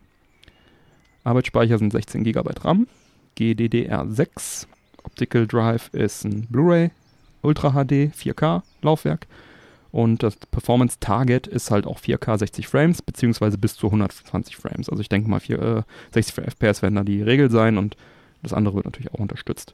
Interner Speicher, also Festplatte, wird eine 1 Terabyte Custom SSD verbaut sein, wird erweiterbar sein mittels 1 Terabyte Expansion Cards.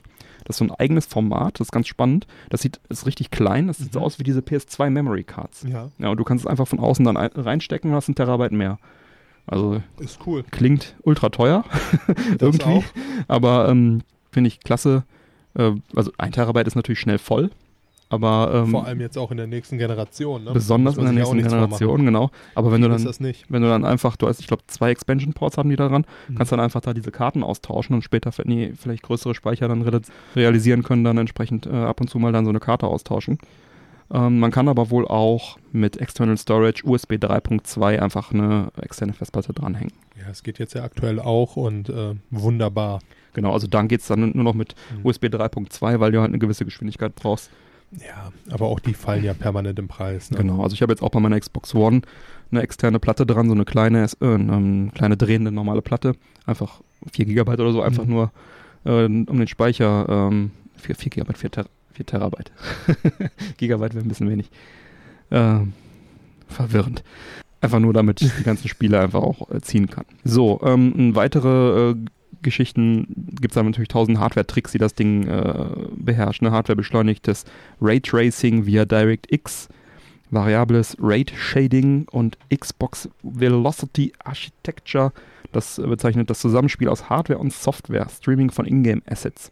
Das heißt, es sollen wohl über diese hohe Geschwindigkeit der SSD, sollen die Spieleentwickler sofortigen Zugriff auf 100 GB Speicherdaten haben, die halt dann einfach wahnsinnig schnell von SSD jederzeit in den Arbeitsspeicher reingeladen werden können. Das heißt, die Spiele selber können dadurch, die Ladezeiten sind im Prinzip weg, du kannst dadurch wahnsinnig aufwendige Texturen realisieren, die dann einfach hin und her gepuffert werden können und so weiter.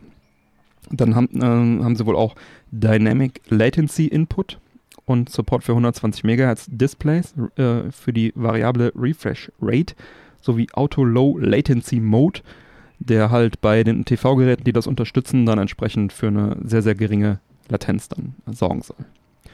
Genug von Zahlen und Zahlenkolonnen, aber vielleicht ein paar Technik-Geeks, die es interessiert, und ich finde das auch immer spannend, weil ein paar Sachen davon haben ja direkte Auswirkungen. Ich meine, Raytracing ist ja scheinbar jetzt irgendwie das nächste große Ding bei der nächsten Generation und diese SSD-Geschichte. Und ich kenne niemanden, der nicht gerne auf Ladezeiten verzichten will. Von daher sind wir da, glaube ich, dann jetzt endlich an einem Punkt angekommen mit der neuen Kiste, wo das dann auch alles Spaß macht. Aber dann kommen wir jetzt mal zum Wichtigsten, nämlich zu den Spielen. Und das Zweitwichtigste ist, dass meine Zigarre nicht ausgeht, deswegen ziehe ich da nochmal eben dran. Guter Mann. Schöne Zigarre. Ja, ne? Mhm. Aber für 8,95 kann man das auch erwarten. Absolut. Ja. Ja, durch die reichen Leute hier. Offenbar. Herzerfeier des Tages, ne? Folge 75. Man weiß es nicht. Kommen wir zu den Spielen. Ja, durch die Smart Delivery-Geschichte und die Tatsache, dass viele ältere Titel portiert werden, hat man natürlich jetzt hier eher so einen weichen Übergang, ne? Nicht so einen harten Schnitt wie neue Spiele und die alten kannst du vergessen, sondern das wird sich alles so ein bisschen auch auf die neuen dann rüberziehen. Und man kann halt einfach nur die Hardware austauschen, so als würdest du eine neue Grafikkarte einbauen. Ich habe jetzt mal einfach ein paar bemerkenswerte Titel rausgesucht, die im Launchfenster, also rund um den Release der Konsole, dann verfügbar sein werden. Und die auch exklusiv für die Xbox sind. Da haben wir Bright Memory Infinite, das ist ein First-Person-Shooter vom Publisher Playism. Kommt für Xbox und PC. Mhm. Optisch sehr beeindruckend und laut Entwickler ein blitzschneller Genre-Mix aus Shooter und Action. Also sah wirklich sehr, sehr nett aus. Noch nie was davon vorher gehört. Ich weiß nicht, ob die Jungs dann auch gameplaymäßig dann mithalten können. Dann haben wir Call of the Sea, 3D-Adventure vom Publisher Raw Fury. Auch für Xbox und PC. Spielt in den 30er Jahren und hat mich an Indiana Jones im Comic-Look erinnert. Dann die Killer-App, wie eben schon gesagt, Halo Infinite. Neuester Teil der Halo-Serie von Microsoft selber. Muss man, denke ich, nicht so viel zu erklären. Wird sicherlich der Vorzeigetitel und dann hoffentlich auch die Features der Konsole entsprechend ausnutzen. Hellblade 2, Senuzas Saga, ist Teil 2 des bekannten Action-Adventures vom Entwickler Ninja Theory, Xbox und PC. In Teil 1 ging es ja um die junge keltische Kriegerin Senua, die von irgendwelchen Psychosen geplagt war und da war so ein bisschen düster das Ganze. Und da gibt es dann also den zweiten Teil. Dann haben wir Second Extinction, Shooter von Publisher Avalanche Studios, Xbox und PC. Das ist ein kooperativer Ego-Shooter für 3 Spieler, in dem euer Ziel die Ausrottung der mutierten Dinosaurier ist, die Welt erobert haben. Ja. Und Zusammenarbeit ist dann hier der Schlüssel. Also Koop-Shooter im Prinzip. Und dann The Ascent, das fand ich ganz spannend. Cyberpunk Action RPG von Publisher Curve Digital für Xbox und PC. Ist so Top-Down-ISO-Ansicht und sieht im Trailer so ein bisschen wie ein Twin-Stick-Shooter aus. Soll wohl aber ein Cyberpunk Action RPG sein. Und das ist mit Halo für mich eigentlich noch mit der spannendste Titel von dem, was jetzt angekündigt ist. Aber vielleicht kommt da auch noch ein bisschen was. Ja, und dazu kommen natürlich noch die üblichen verdächtigen Multiplattform-Geschichten. Assassin's Creed Valhalla haben wir in Folge 72 schon ausführlich drüber gesprochen. Da habe ich auch richtig Bock drauf, ne? Das sieht auf jeden Fall cool aus. Dann Call of Duty natürlich von Activision Blizzard. Ist ja Multiplattform. Battlefield wieder von EA. Cyberpunk ist auch Multiplattform natürlich. Wurde auch kürzlich verschoben übrigens. Auf November soll es jetzt endgültig erscheinen. Schauen wir mal. Ja, lieber ein paar Monate verschieben und dann was richtig Geiles als verschieben. Und bin ich immer für. Wobei sie halt auch bei The Witcher 3 haben sie auch dann noch, glaube ich, 2 Jahre lang immer noch neuen Content geliefert, bis es dann wirklich richtig komplett und geil war. Das wird eine Legende wurde. Genau, wird jetzt hier wahrscheinlich so ähnlich sein.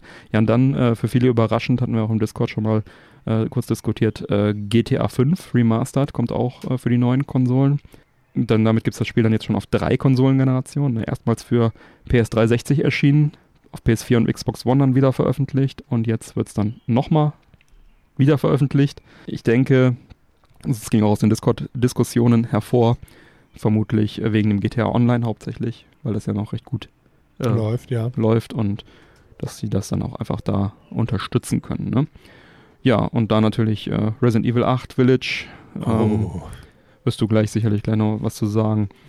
Und ja, und dann sollte man natürlich auch nicht vergessen, die Titel, die dann jetzt dann noch für die aktuelle Generation erscheinen, die dann entsprechend mit diesem Smart Delivery kommen, beziehungsweise auch nicht vergessen die Titel, die jetzt auch noch neu kommen von anderen Publishern, die vielleicht jetzt noch nicht auf Smart Delivery Unterstützung bauen, genau, danke, und wo die vielleicht einfach einen normalen Port auch machen, ne? Zum Beispiel Crash Bandicoot wurde jetzt Teil 4 angekündigt, 3D-Plattformer mit dem Untertitel It's About Time. Der kommt nämlich am 2. Oktober 2020 für Xbox One und PS4 angekündigt, aber da bin ich mir eigentlich relativ sicher, wenn der dann in diesem Monat kommt, dass der dann auch in irgendeiner Form dann auf die neue Konsolen seinen Weg finden wird, ob sie jetzt einfach nochmal einen Port machen, ob Smart Delivery unterstützen wird oder was auch immer sie sich ausdenken. Crash Bandicoot, ja, Teil 4, soll der Teil 4 der Hauptreihe sein. 1998 erschien ja der erste Teil. Man verschweigt hier offenbar die ganzen Teile, die zwischen 2003 und 2008 erschienen sind. Die waren auch oft sehr mittelmäßig. Naja, sie sagen auf jeden Fall, jetzt ist der 4. Teil. Ist okay, nehmen wir mal so hin. Crash ist eigentlich immer ganz gut oder macht eigentlich meistens Spaß, wenn es nicht verhunzt wird. Schauen wir mal, was das gibt. Und ja, wir werden wahrscheinlich noch weitere Infos zur Xbox Series X bekommen, nämlich am voraussichtlich am 23. Juli. Da ist das nächste Xbox 2020 Event von Microsoft. Die wollen jetzt auch so regelmäßig solche Announcements machen. Und ich denke, da werden sie dann mit weiteren Infos um die Ecke kommen. Vielleicht weitere Spiele, vielleicht werden sie diese Lockhart-Geschichte dann nochmal weiter beleuchten und so weiter und so weiter. Ja, so viel erstmal zur Xbox Next Gen Series X. Ein herzliches Dank geht an dieser Stelle an all unsere Unterstützer.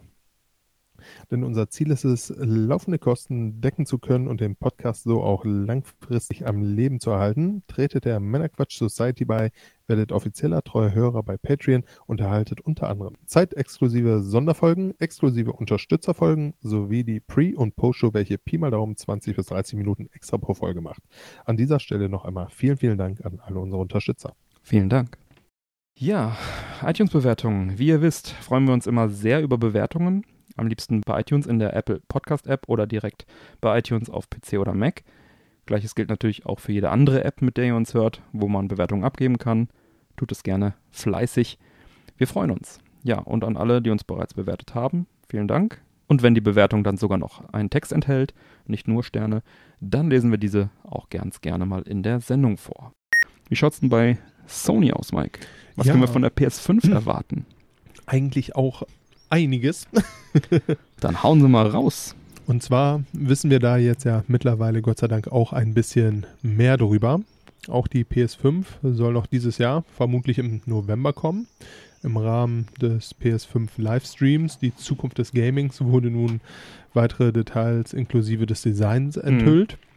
Genau. Und das Erste, was auffällt, sie ist nicht wie die PS2, 3 oder 4 ausschließlich schwarz, sondern sie kommt in einem nahezu verrückten Design von Sony.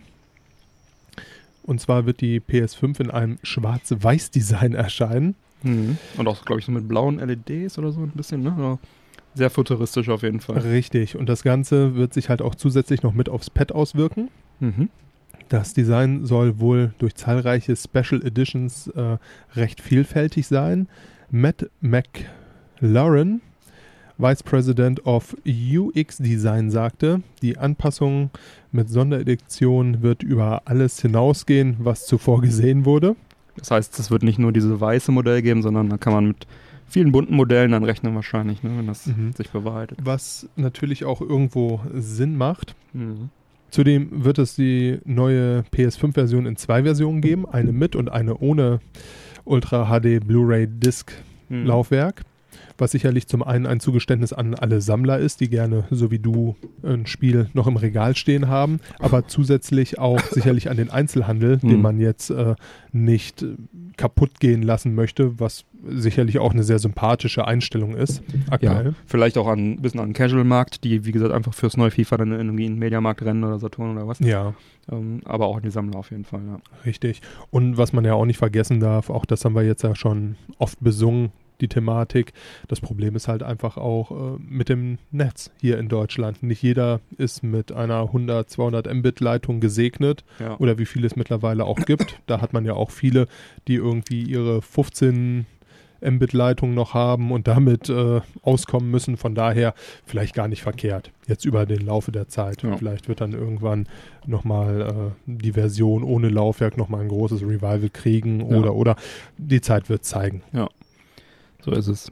Zudem wird die PS5 auch eine SSD-Platte verbauen, welche extrem schnelle Ladezeiten haben soll. Ja, also ähnlich auch wie bei Microsoft. Da hat man auch keine Lust mehr auf große Ladezeiten. Ja. Und dazu äußerte sich dann auch der begeisterte Epic Games CEO Tim Sweeney. Er sagte, it will drastically improve load times over current consoles. Ja, also auch da, wenn er es sagt, hurra, hurra, alles wird schneller. Genaue Maße gibt es zu der aktuellen PS5 noch nicht. Wenn man sich allerdings das Maß der Ultra-HD-Players da drin ansieht, scheint die PS5 deutlich größer zu sein als die alte PS4, beziehungsweise auch die Xbox Series X. Ja, größer als die X? Scheinbar ja. Okay. Ne, So haben es zumindest schlaue Leute vor sich hingerechnet. Okay. Jetzt ist natürlich die große Frage, klar, sie ist deutlich schlanker gehalten und deshalb macht es natürlich auch Sinn, dass sie etwas größer ist, weil irgendwo muss die Luft natürlich auch zirkulieren bei besagter CPU und. Das ist schon alles nicht ganz ohne. Diese wird man dann sowohl auch wieder horizontal als auch vertikal aufstellen. Auch der DualSense-Controller kommt mit ein paar Verbesserungen im Vergleich zu seiner Vorgänger um die Ecke. Dieser wurde auch von Design her angepasst, aber vor allem verfügt er über ein intensives Forced Feedback, ein haptisches Feedback, ein genaueres Rütteln quasi, je nach Situation, und adaptive Schultertasten, sprich die Trigger, die eine genauere, feinfühligere Steuerung ermöglichen sollen. Sicherlich bei Rennspielen sehr interessant, wenn ich man Gas gibt oder bremst. Ich habe bei Instagram was gesehen, es war wahrscheinlich fake, aber wäre auch krass, wenn das so wäre. Das war so, dass der PS5-Controller, da wo der PS4-Controller dieses Touchpad hat, dass da quasi noch ein Display sitzt und der sozusagen rausfährt. Also dass dieses Touchpad nach oben rausfährt und da drunter noch ein zweites Display ist. Ein Mini-Display. Okay. Und dass also dieser Controller richtig krasse Technik drin hat und du dann quasi Dual-Screen-Geschichten hast. Ich habe es jetzt eigentlich für einen Fake gehalten, aber jetzt hat Sony kürzlich ein Patent veröffentlicht für einen Subscreen. Subscreen Gaming, also sie haben es sich natürlich auch in dem Patent nicht ausgeschissen, was das genau bedeutet, aber im Prinzip auch, dass du mit zwei Screens arbeitest, also im Prinzip so wie die Wii U damals. Sony kopiert Nintendos erfolgloseste Konsole, ob das ein gutes Omen ist, weiß man nicht, aber jetzt denke ich, könnte es vielleicht doch was dran sein, wir werden es sicherlich noch erfahren bis November, aber wie cool wäre das, oder wie krass wäre das denn, wenn quasi aus dem Controller noch so ein kleiner Screen ausfahren würde und dann da quasi du Dual-Screen-Geschichten machen könntest. Hätte was, ne? Vielleicht. Also ich meine, der Dreamcast hatte das ja auch, diese VMU-Memory-Units, die du oben reingeschoben hast, hatte ein kleines LCD-Display drin. Ja. Und da waren dann so kleine Animationen, wurden dann da immer abgespielt und irgendwie bei Resident Evil wurde dann dieser Heartbeat sozusagen, deine Lebensenergie da angezeigt. Warum nicht? Also weil die ganzen HUD-Elemente, die werden ja immer weiter vom Bildschirm sozusagen entfernt, um die Immersion zu erhöhen, dass du keine Lebensanzeige hast. Warum die nicht auf dem Controller anzeigen? Ja, klar. Ist nicht verkehrt. Ist jetzt natürlich alles Land der Gerüchte, Spekulationen, aber ich hätte es jetzt auch nicht erwähnt, wenn jetzt nicht diese Patent von diesem Subscreen jetzt noch reingeflattert wäre. Schauen wir mal. Interessant. Ja. Ja, dann haben wir natürlich das gute Headset von Sony, das Pulse 3D Wireless Headset. Das alte war ja schon sehr angenehm vom Tragekomfort, vom Sound her. Dieses kommt jetzt auch wieder mit einem Mikrofon, 3D-Audio-Unterstützung und 2 Mikrofonen mit Rauschunterdrückung daher. Sicherlich für Online-Games sehr, sehr interessant. Ja, ist natürlich jetzt auch nicht so der Riesen... Riesen-News, weil so ein Headset ist anzunehmen, dass da was kommt und ja. Richtig, aber nichtsdestotrotz nicht ganz uninteressant, weil die Sony-Headsets tatsächlich gut sind. Ja. Also da möchte ich wirklich kein schlechtes Haar daran lassen. Ja, dann wird es eine Fernbedienung für die PS5 geben. Diese kommt dann auch wieder mit Mikrofon, in etwa so wie man es vom Fire TV kennt. Dann gibt es noch eine 1080p Webcam. Übrigens finde ich es immer gut, wenn es eine Fernbedienung gibt. Das ist natürlich auch keine Riesen-News, gibt es auch für die Xbox One und so weiter, habe ich auch. Aber wenn du das Ding halt wirklich als Ultra-HD Laufplayer für Filme benutzen möchtest, dann ist halt kacke, mit dem Joypad zu hantieren. Dann ist es immer gut, wenn du eine native... Und man weiß ja auch vor allem nicht, und das ist jetzt auch so eine Spekulation meinerseits, ich gehe mal schwer davon aus, dass sie diese Konsolen, wenn man sie schon hat, wirklich auch in die Richtung bauen wollen. Das war jetzt etwas, was sie auch zum Design halt gesagt haben, sie wollten es halt haben. Sie haben dieses abgefahrene Design halt gebaut, einfach... weil sie wollten, dass es schön im Wohnzimmer aussieht. Die meisten Leute geben sich mit ihren Wohnzimmern Mühe und dann ist natürlich einfach, ohne jetzt Microsoft schlecht reden zu wollen, es schöner, etwas Designartiges, Hübsches bei sich im Regal stehen zu haben, als so einen schwarzen Klotz. Dann im nächsten Schritt mit dieser Fernbedienung ist es natürlich auch einfach ein vollfähiges Multifunktionsgerät. Das heißt, man bräuchte dann kein Fire TV und mehr. Könnte das alles theoretisch über die Playsee laufen lassen. Theoretisch kannst du es ja jetzt auch schon machen, aber es ist halt momentan einfach so, dass es einfach viel zu lange dauert, bis die Kiste an ist, dann ist es so laut und so weiter. Richtig. Wenn das jetzt dadurch durch die SSD dann entsprechend schnell und leise geht, dann warum nicht, ne? Würde ich es auch machen. Zum Design allerdings noch von der Konsole wurde natürlich auch viel im Netz gehatet, ne? Gab es ja da super viele so Montagen, sag ich mal. Ich habe da ja auch bei Discord das Best-of sozusagen mal reingepostet. Das erste, was mich laut zum Lachen gebracht hat, war der Vergleich mit diesem Teezubereiter von Nestle, der wirklich fast genauso aussah. Oder Stormtrooper-Helm oder was es da noch so gab. Wie findest du das Design? Also meins ist es ehrlich gesagt nicht. Muss ich ganz ehrlich sagen, ich finde den Ansatz sehr schön und ich bin jetzt auch gespannt, was sie da noch für Versionen raushauen werden, aber so richtig vom Hocker reißen tut es mich ehrlich gesagt nicht. Ja, ich finde es ganz gut, dass es nicht wieder dieses typische Sony-Schwarz ist, weil das hatten wir jetzt einfach lang genug. Ich freue mich auch auf Special Editions, ich werde auch gut überlegen, welche ich mir hole, wenn ich es mir hole, aber grundsätzlich fand ich es anfangs etwas befremdlich. Mittlerweile habe ich mich schon dran gewöhnt. Was mich stört, ist, dass die Version mit Laufwerk halt so nicht so schön stromlinienförmig ist. Also die All-Digital-Version ist im Prinzip schicker, weil sie symmetrischer ist. Das finde ich ein bisschen schade. Aber ich würde sie wahrscheinlich sowieso hinlegen bei mir. Geht mir auch so, ja. Ja, dann ist es auch wieder egal. Ja, schauen wir mal. Allein schon, weil ich Katzen habe. Ja. Oh, ich schubber mich daran, zack. Genau, zack liegt das Ding. 500 Euro im Arsch, oder? Also einen genauen Preis gibt es auch noch nicht, ne? Da. Nee, nicht wirklich. Also auch da gibt es jetzt nur Spekulationen aktuell. Glaubt man einem Leak von Amazon Frankreich, so kostet die PS5 mit Laufwerk 4,99. Dieser Preis wurde jetzt allerdings auch von der Seite runtergenommen. Ja, ich rechne auch mit 4,99 eigentlich. Ja, also mich hat... vielleicht ohne dann irgendwie 4,49 oder was.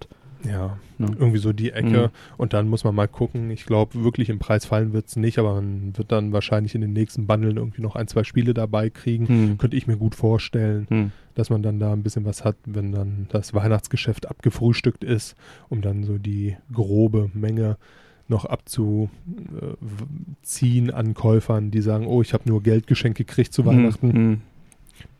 Vermutung meinerseits. Ja. Ne? Ich finde dieses Design übrigens, mich hat es immer so ein bisschen an iRobot erinnert, an den Film. Ne? Weiß nicht, ob du dich da noch dran erinnern kannst, wo Will Smith da gegen die weißen Roboter gekämpft hat. So in die Richtung, finde ich, geht das ein bisschen. Ne?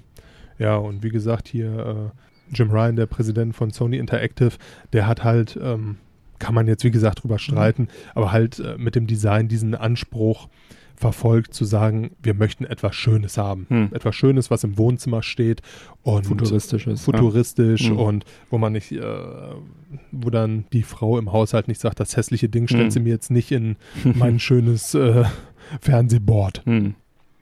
Ja, also eigentlich ganz nett. Wie gesagt, über Design kann man ja immer streiten. Ja. Aber ja, für mich jetzt ehrlich gesagt nicht das Spektakulärste daran.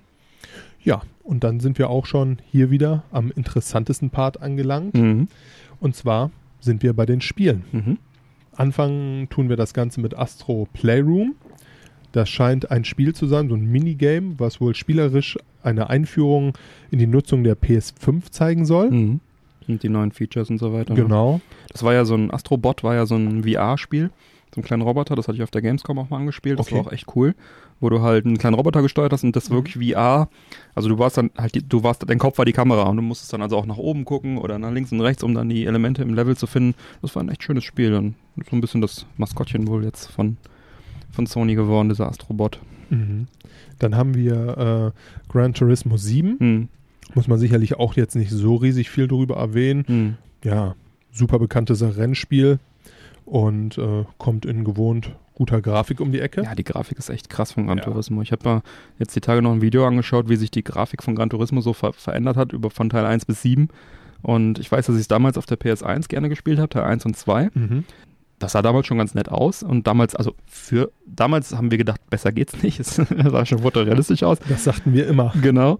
Und mittlerweile ist halt schon echt, diese Evolution ist schon sehr krass. Und ich habe allerdings auch festgestellt, ich habe mir seit Teil 3 habe ich auch noch kurz gespielt auf der PS2.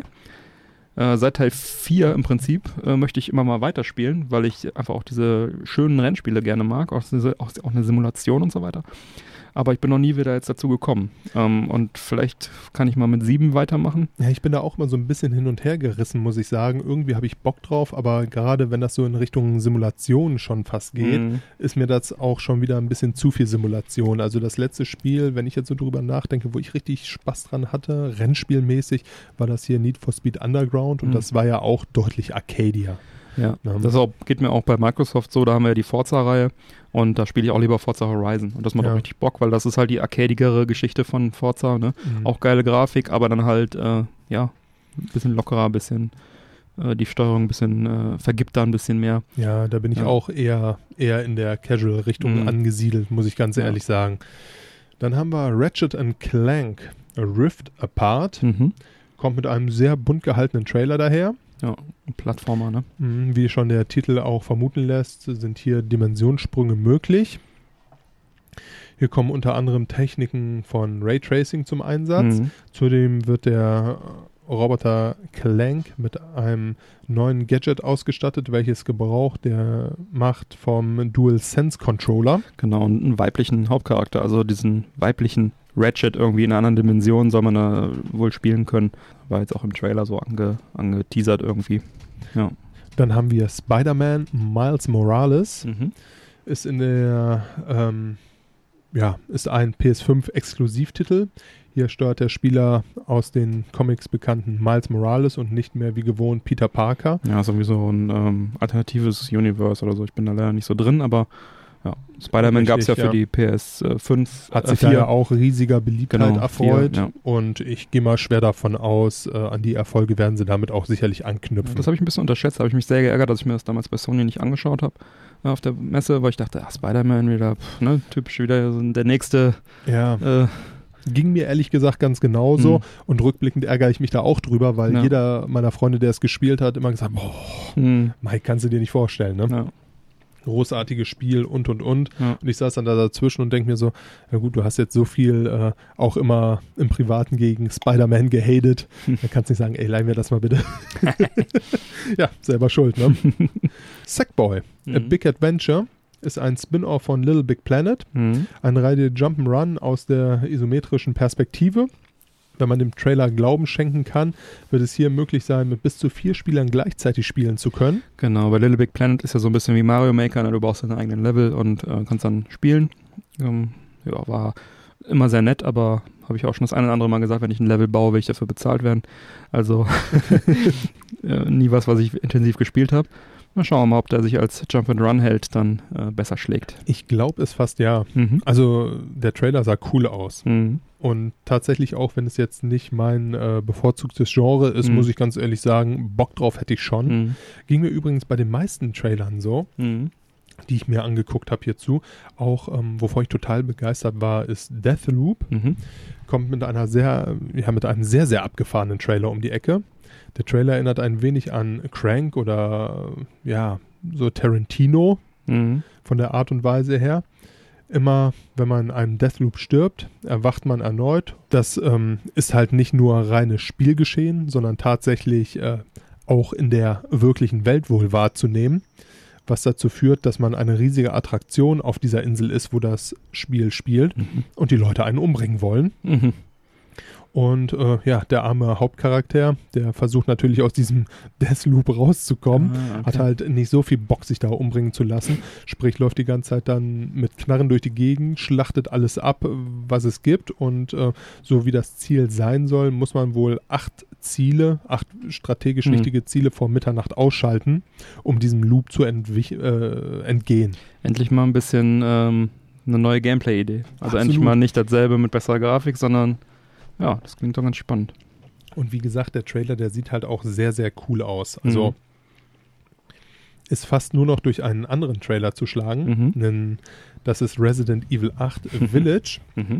Das Spiel spielt in einer... Multiplattform-Titel allerdings, ja. Ja, aber nichtsdestotrotz freue ich mich in dem Fall drüber, weil meine Entscheidung auch ehrlich gesagt noch nicht gefallen ist, ob es jetzt bei mir eine PlayStation oder eine Xbox wird. Ich kämpfe da noch so ein bisschen mit mir, um es ehrlich zu sagen. Das Spiel spielt in einem seltsamen schneebedeckten Dorf und soll sich laut Capcom stärker auf den Kampf und die Erkundung konzentrieren. Erscheinen wird das Ganze allerdings auch erst 2021. ein sehr, sehr sehenswerter und auch sehr, sehr verstörender Trailer, den Capcom da gebracht hat. Absolut sehenswert. Aktuell auch so eins meiner Highlights, ehrlich gesagt, auf die ich jetzt richtig Bock habe. Dann haben wir noch Pragmata.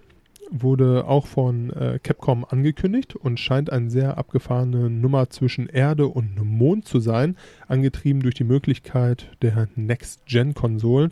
Das soll allerdings dann auch erst 22 erscheinen. Ja, da gab es nicht so richtig viel, was man da erkennen konnte. Ja. Nee, das war halt einfach auch wieder so, hat mich ehrlich gesagt von der Art her, wie sie den Trailer und alles gestaltet haben, an Death Stranding erinnert. Ne, so dieses, wir halten das alles sehr mysteriös und schauen wir mal, was da kommt. Sah aber auch nicht uninteressant aus, muss ich ganz ehrlich sagen. Also ich bin ja auch immer ein großer Fan von Story und muss ganz ehrlich sagen, könnte was geben. Könnte was geben. Dann haben wir noch Stray. In dem Adventure von Blue 12 Studios und Annapurna Interactive spielt man eine Katze, welche durch die futuristische Welt und scheinbar fast ausschließlich von Robotern bewohnt wird, streunt. Soll auch 21 für Sonys Konsole kommen und über Steam für PC erscheinen.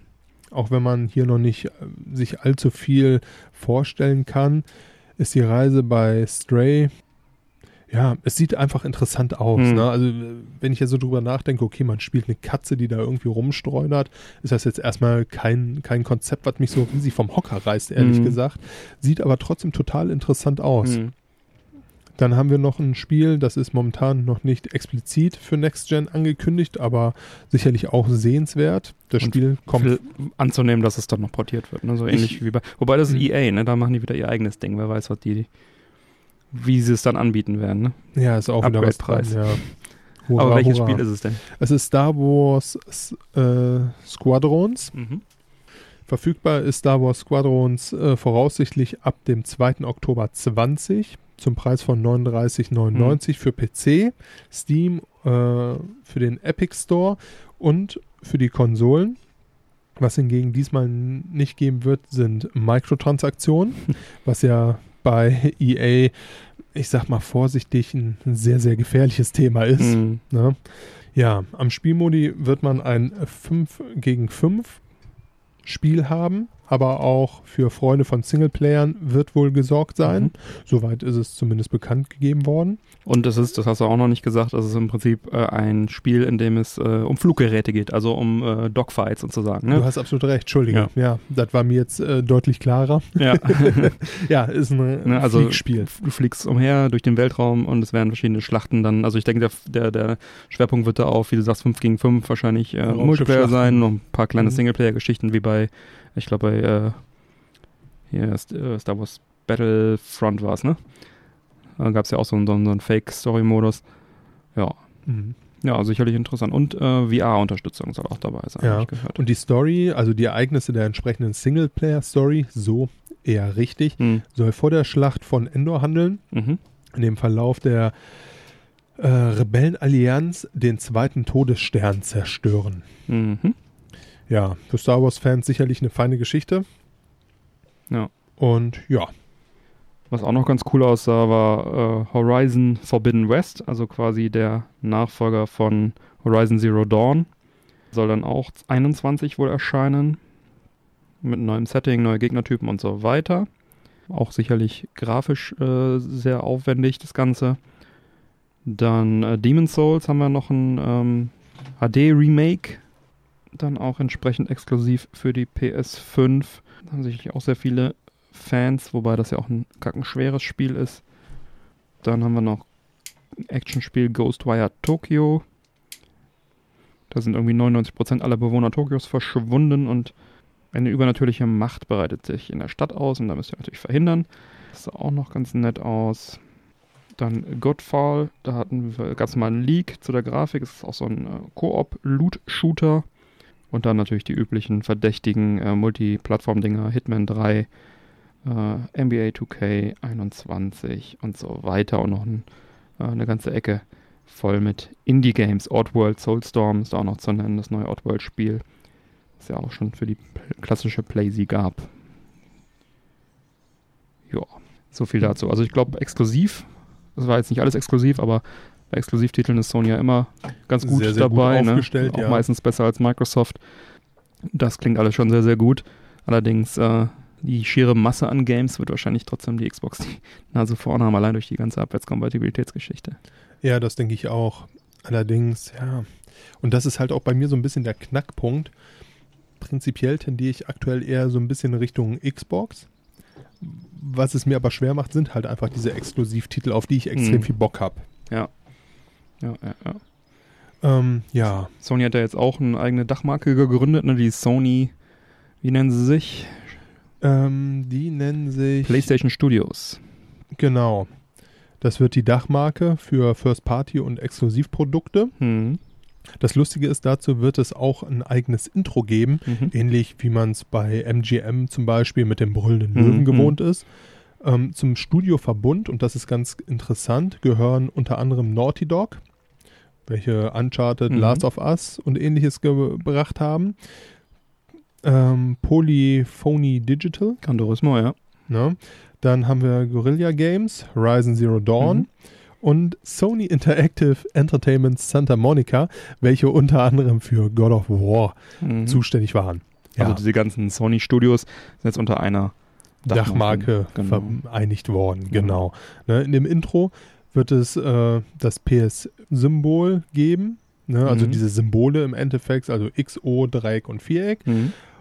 Und in denen sieht man dann, das ist ein bisschen blöd zu beschreiben, aber während die so reinfahren, sieht man da drin dann halt die Helden, welche man von diesen Marken gewohnt ist. Ja, haben ganz nett gemacht. Was mich jetzt natürlich interessiert, was ist denn mit der Abwärtskompatibilität? Ja, die Abwärtskompatibilität. Da arbeitet Sony auch mit Hochdruck dran. Und zwar schauen sie gerade, dass sie von 4 auf 5 da die Kompatibilität aktuell herstellen. Von möglichst vielen Spielen, ne? Richtig. Und ja, wie gesagt, sie sind da halt einfach dran. Das Problem ist, sie sind da, glaube ich, noch aktuell ein bisschen langsamer unterwegs, als es Microsoft ist. Allerdings schwer bemüht, es zu tun. Das beweist unter anderem ein sogenanntes Kontrollhäkchen, welches in den Entwicklerdokumentationen hinzugefügt wurde. Diese neue Dokumentation besagt, dass Patches und remasterte Spiele, die nach dem 13. Juli eingereicht wurden, auch mit PS5 kompatibel sein müssen.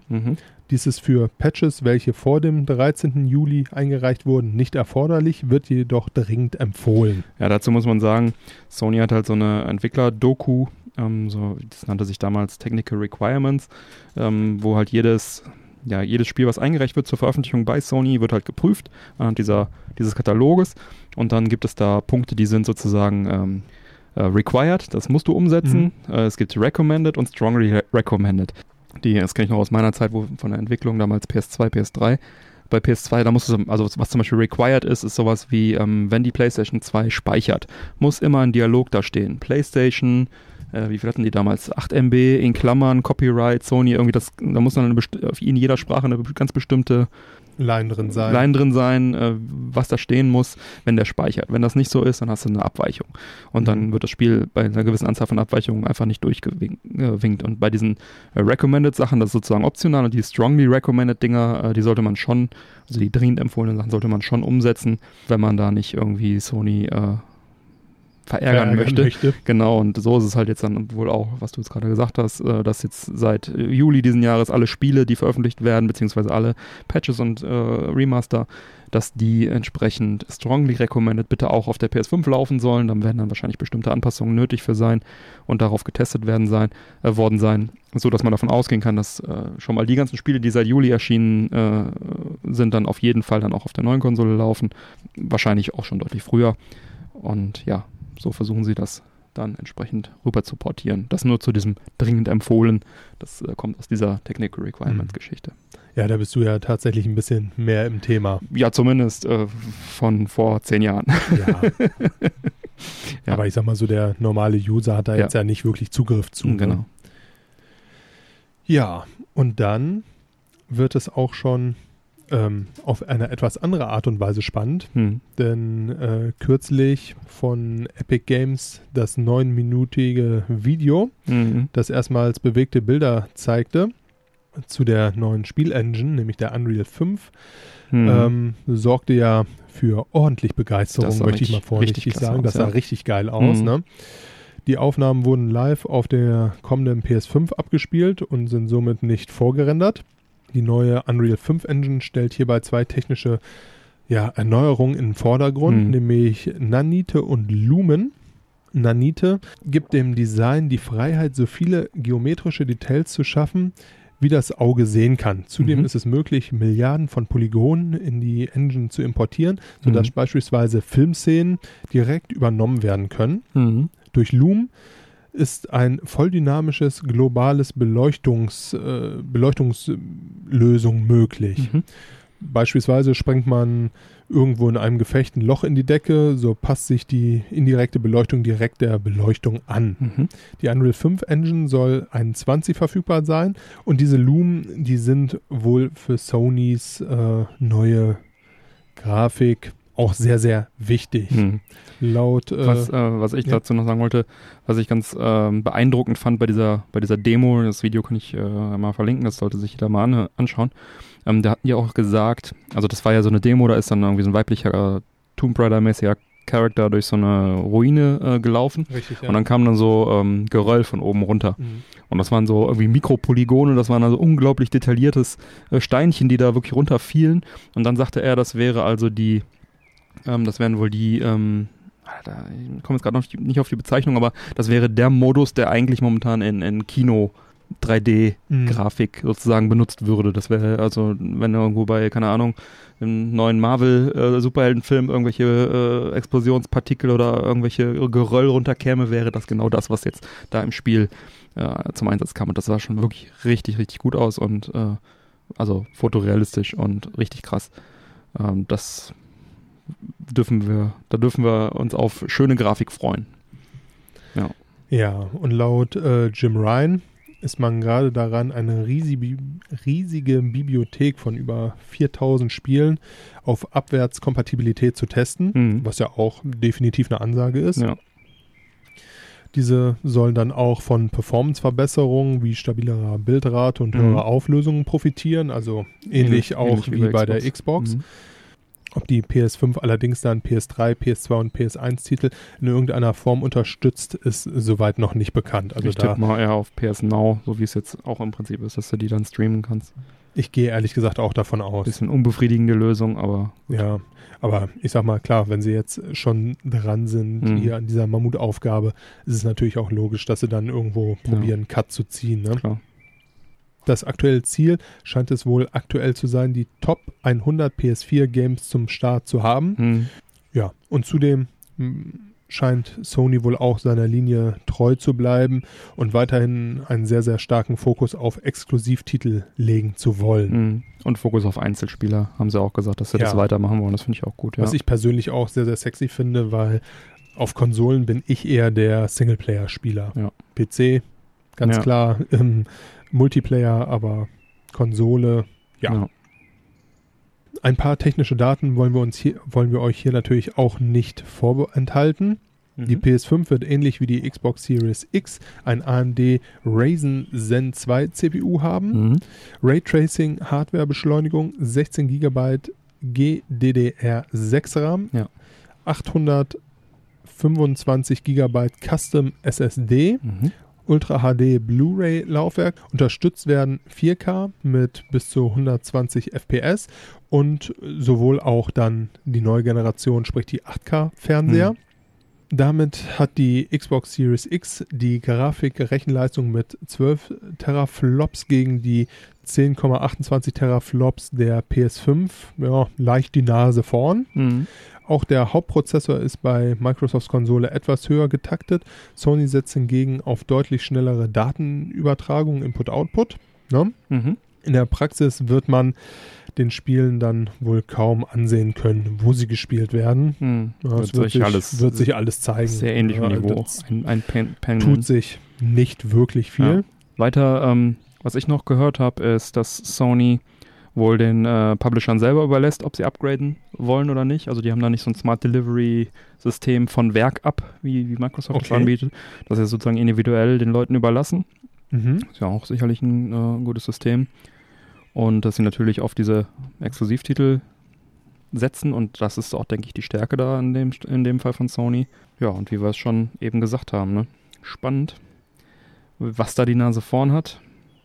Für mich allein schon wegen den ganzen abwärtskompatiblen Kram, denke ich mal, die Xbox auf jeden Fall ist da interessanter momentan noch. Wobei natürlich auch die PS5 ein paar tolle Spiele bietet. Ich bin wirklich sehr gespannt, was Absolut. Uns da Ende des Jahres genau erwartet. Grafisch ist auf jeden Fall sehr viel drin. Also mit dieser Unreal Engine, das ist schon beeindruckend. Ja, und dann ist die große Frage, was meint der Hörer? Wie ist der Hype-Faktor für die Konsolen? Mhm. Kauft ihr direkt bei Launch? Wartet ihr ein bisschen ab? Da würden wir uns doch tatsächlich im Männerquatsch, im Episodenquatsch einfach mal über eure im Discord Meinung freuen. Teils der Männerquatsch Society mit im Discord-Channel Episodenquatsch, genau. Ja, gut, ja, dieses Segment hat jetzt natürlich sehr, sehr viel Zeit in Anspruch genommen und deswegen haben wir auch dieses Mal ein paar Themen sozusagen bei Retro und so weiter ausgespart. Da wieder beim nächsten Mal mehr. Aber im Bereich Was geht ab, machen wir weiter, denn ich habe noch etwas angespielt, nachdem ich nämlich in Folge 69 bereits die Shoot'em Up Collection Shooting Stars Alpha vorgestellt hatte, habe ich jetzt mittlerweile den Nachfolger auch anspielen können, Shooting Stars Bravo für die Switch. Und das ist also auch eine Sammlung von verdienten Arcade-Style Shoot'em Ups. Und auch dieses Mal hat man die Wahl zwischen der digitalen und einer limitierten physischen Version. Ich habe die digitale Version angeschaut. Dieses Mal dabei sind die folgenden Spiele: Samurai Aces 1-3, Gunbird 1 und 2 und Gunbarich. Die Samurai Aces und die Gunbird-Teile sind klassische vertikal- bzw. horizontal Shoot'em-Ups und Gunbarich ist eine Breakout-Variante mit Pinball-Elementen. Ganz witzig gemacht. Bis auf Samurai Aces Episode 3 sind, ähnlich wie bei der Alpha Collection, die Spiele hierzulande auch einzeln digital im eShop erhältlich. Die technische Umsetzung ist wie gewohnt sauber und die Vertical Shooter lassen sich dann auch entsprechend im Tate-Mode spielen. Bonis gibt es auch wieder wenige, wie bei der Alpha auch schon und auch keine besonderen Speicherfunktionen oder so weiter und so weiter. Dennoch für Shoot'em-Up-Liebhaber eine tolle Sammlung. Ob sich nun die Shooting Stars Alpha oder Bravo oder gar beide, ob man sich dafür entscheidet, das hängt dann in diesem Fall nicht an der technischen Umsetzung, sondern eher an der Spielevorliebe. Ich persönlich mag die Gunbird-Spiele sehr, sehr gerne und Samurai Aces 1 und 2 mag ich auch sehr gerne. Gerade Samurai Aces 1 erinnert mich sehr an Raiden und deswegen mag ich das sehr gerne und Gunbird habe ich auch schon gerne auf dem Saturn und auf dem Dreamcast gespielt. Die sind also auch sehr, sehr gut spielbar, diese Spiele. Und auch dieses Gunbarish ist ganz cool. Breakout-mäßig halt, das ist mal was anderes. Also bei mir ist es eher Bravo, bevorzuge ich eher ein bisschen, aber auch die Alpha-Version ist echt ganz gut. Ich hatte auf jeden Fall viel Spaß mit beiden Collections, auch mit der Bravo jetzt. War mal wieder ein Grund, meinen Arcade-Stick anzuschließen. Folge 49 hat man darüber gesprochen. Und ja, kann ich empfehlen, schaut euch an, wenn ihr alle Spiele wollt, holt euch die Collection, wenn ihr nur einzelne daraus wollt, dann holt ihr euch einfach einzeln im eShop, gibt es die auch zum Download. Die Sammel-Edition, die physische, die ist halt eher wirklich was für Sammler, weil die halt einfach preislich dann auch nochmal ein paar Euro teurer ist. Ja, vielen Dank an Koch Media für die Bereitstellung des Testmusters und dann machen wir weiter mit den Picks diese Woche. Mike. Richtig und wie ja schon in der Pre-Show erwähnt, wollte ich jetzt ein bisschen auf die Logitech G305 eingehen. Mhm. Die habe ich jetzt nämlich doch etwas ausführlicher testen können, tatsächlich. Ja.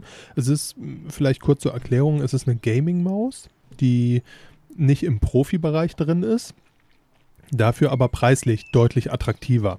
Mhm. Sprich, die G305 liegt bei ca. 40 Euro, plus minus ein paar Euro. Mhm. Und die Wireless Pro, mit der ich sie verglichen habe, ist deutlich teurer. Diese liegt nämlich bei ungefähr 120 Euro. Und da ich jetzt nicht so wirklich wusste, wohin geht die Reise, ist Wireless jetzt wirklich schon so gut, dass man zocken kann?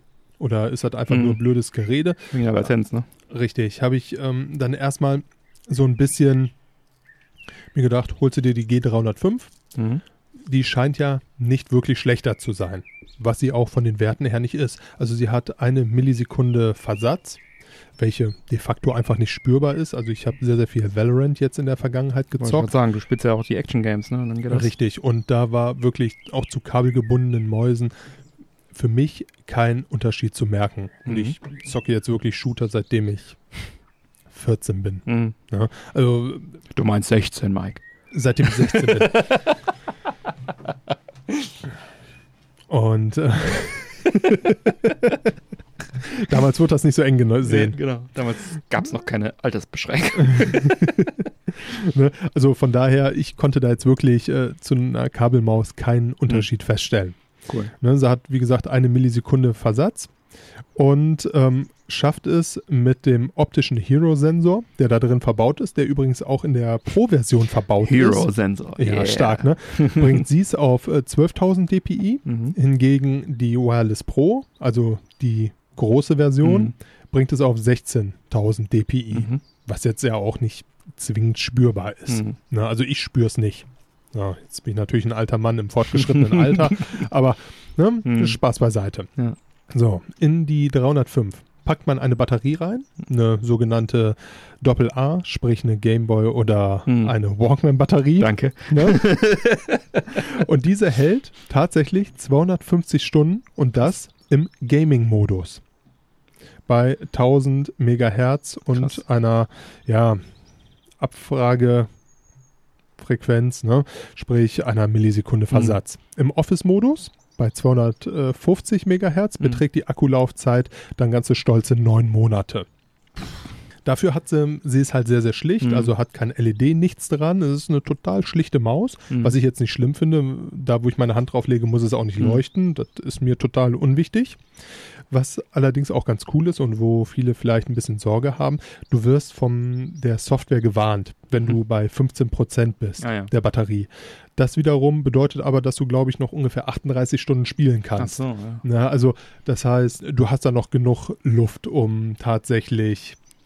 Musst dann nicht die Batterien aus deinem Gameboy looten. Damit da hat man definitiv, nachdem man gezockt hat und die Warnung gekriegt hat, noch immer sehr, sehr viel Zeit, sich eine neue Batterie zu besorgen. Cool. Ich sag mal jetzt hier 250 Stunden beziehungsweise 9 Monate, geschenkt. Also das ist, glaube ich, jetzt nicht, es sei denn, man sagt, mit Batterien verseuche ich die Umwelt, wo natürlich auch was dran ist. Kannst auch einen Akku nehmen. Ne? Kannst auch einen Akku nehmen, klar. Aber das ist, sag ich mal, zu vernachlässigen von der Spielzeit her. Ja. Was mir allerdings tatsächlich aufgefallen ist, wie gesagt, ne, die Pro hat 16.000 dpi, auch diesen Hero-Sensor drin und auch eine Millisekunde Versatz, ist tatsächlich das Gewicht. Die G305 wiegt 99 Gramm und die Pro wiegt 80 Gramm. Jetzt sagst du natürlich, 19 Gramm, das merkst du doch gar nicht, das ist doch nichts. Würde ich dir erstmal recht geben. Allerdings, dadurch, dass die Batterie da drin liegt, spürt man es schon. Sie fühlt sich nicht so ausgeglichen an, wie sich Gaming-Mäuse tatsächlich anfühlen und wie sich wohl auch diese Pro-Version anfühlt. Was mich jetzt im Nachhinein tatsächlich ein bisschen ärgert, muss ich ganz ehrlich sagen. Es fühlt sich doch ein bisschen an, als hätte man eine sehr, sehr hochwertige Büromaus, mit der man da zockt. Ah, okay. Ne, vom Handling her und von der Form her und allem ist die 305 total geil. Aber rückblickend hätte ich, glaube ich, lieber die 120 € ausgegeben, wobei das natürlich auch einfach ein total irrer Preis ist. Ne? Also 120 € für eine Maus, ich sag mal, selbst diese hochwertigen Zockermäuse mit Kabel, die man sich holt, liegen irgendwo bei 50 bis 90 € und selbst da gehen die nochmal ordentlich drüber. Es ist schon ein heftiger Preis. Ja. Das ist so das, was mir ein bisschen aufgefallen ist. Also vom Handling her ist es ein bisschen unangenehmer tatsächlich, ne, weil einfach diese Batterie, die sitzt blöd da drin. Jetzt habe ich mir zwar auch schon so ein paar Tutorials angeguckt, was man dagegen machen kann. Also man kann diese kleineren Batterien da reinsetzen mit irgendwelchen Adaptern und dann hat man wieder ein bisschen weniger Gewicht und ein bisschen anders verteilt und so. Hat dann natürlich auch wieder nicht diese super langen Spielzeiten. Muss man wissen, ob man das machen möchte oder nicht. Ich habe es bisher noch nicht gemacht, muss ich ganz ehrlich sagen. Überlege, ob ich es mal probieren soll. Ich meine, diese kleinen Adapter, dass man kleine Batterien in größeren Fächern spielen kann, kosten jetzt auch nicht die Welt. Vielleicht werde ich das einfach mal machen. Aber alles in allem bin ich tatsächlich sehr, sehr zufrieden mit dieser Maus und auch sehr, sehr begeistert davon. Ja, klingt so.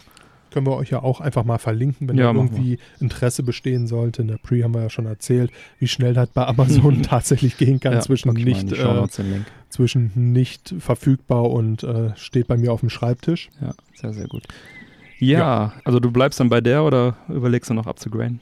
Ich überlege es noch, aber ich werde wahrscheinlich erstmal bei ihr bleiben. Also 120, das ist so eine Schmerzgrenze, die ich eigentlich nicht bereit bin auszugeben.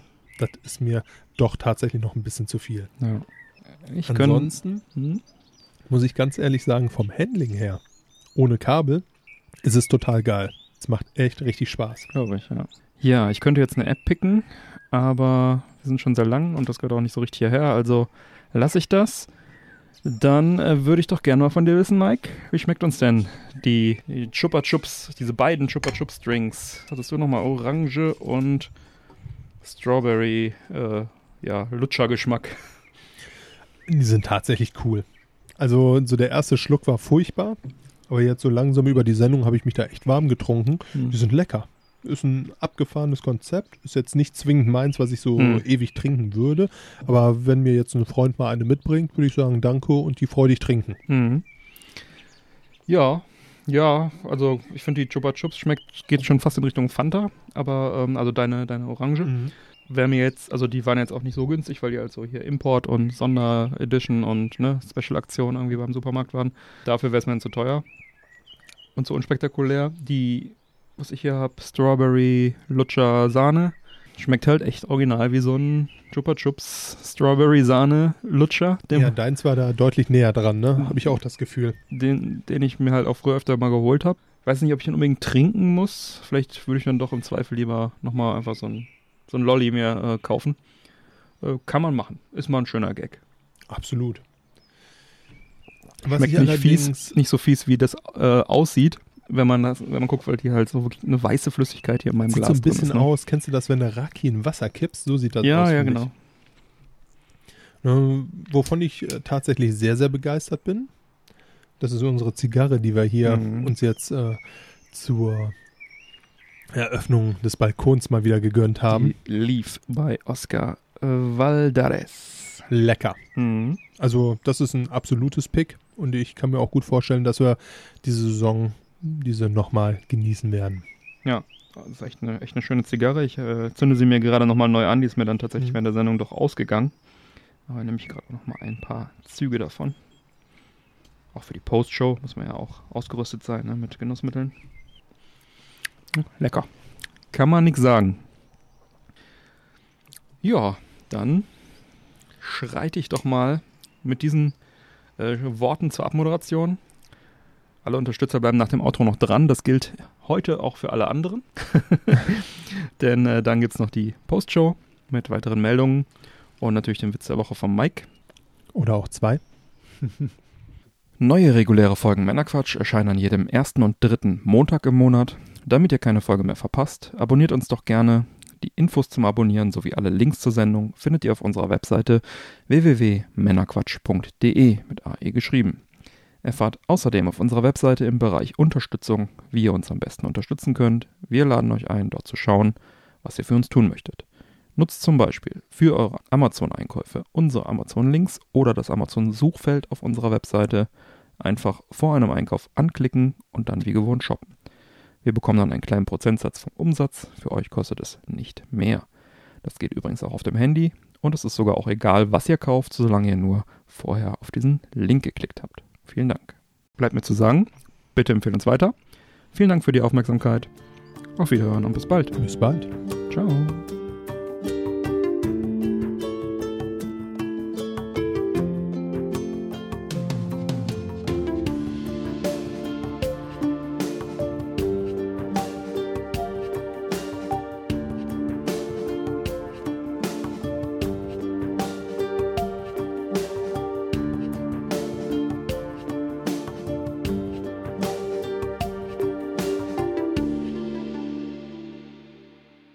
So, Postshow.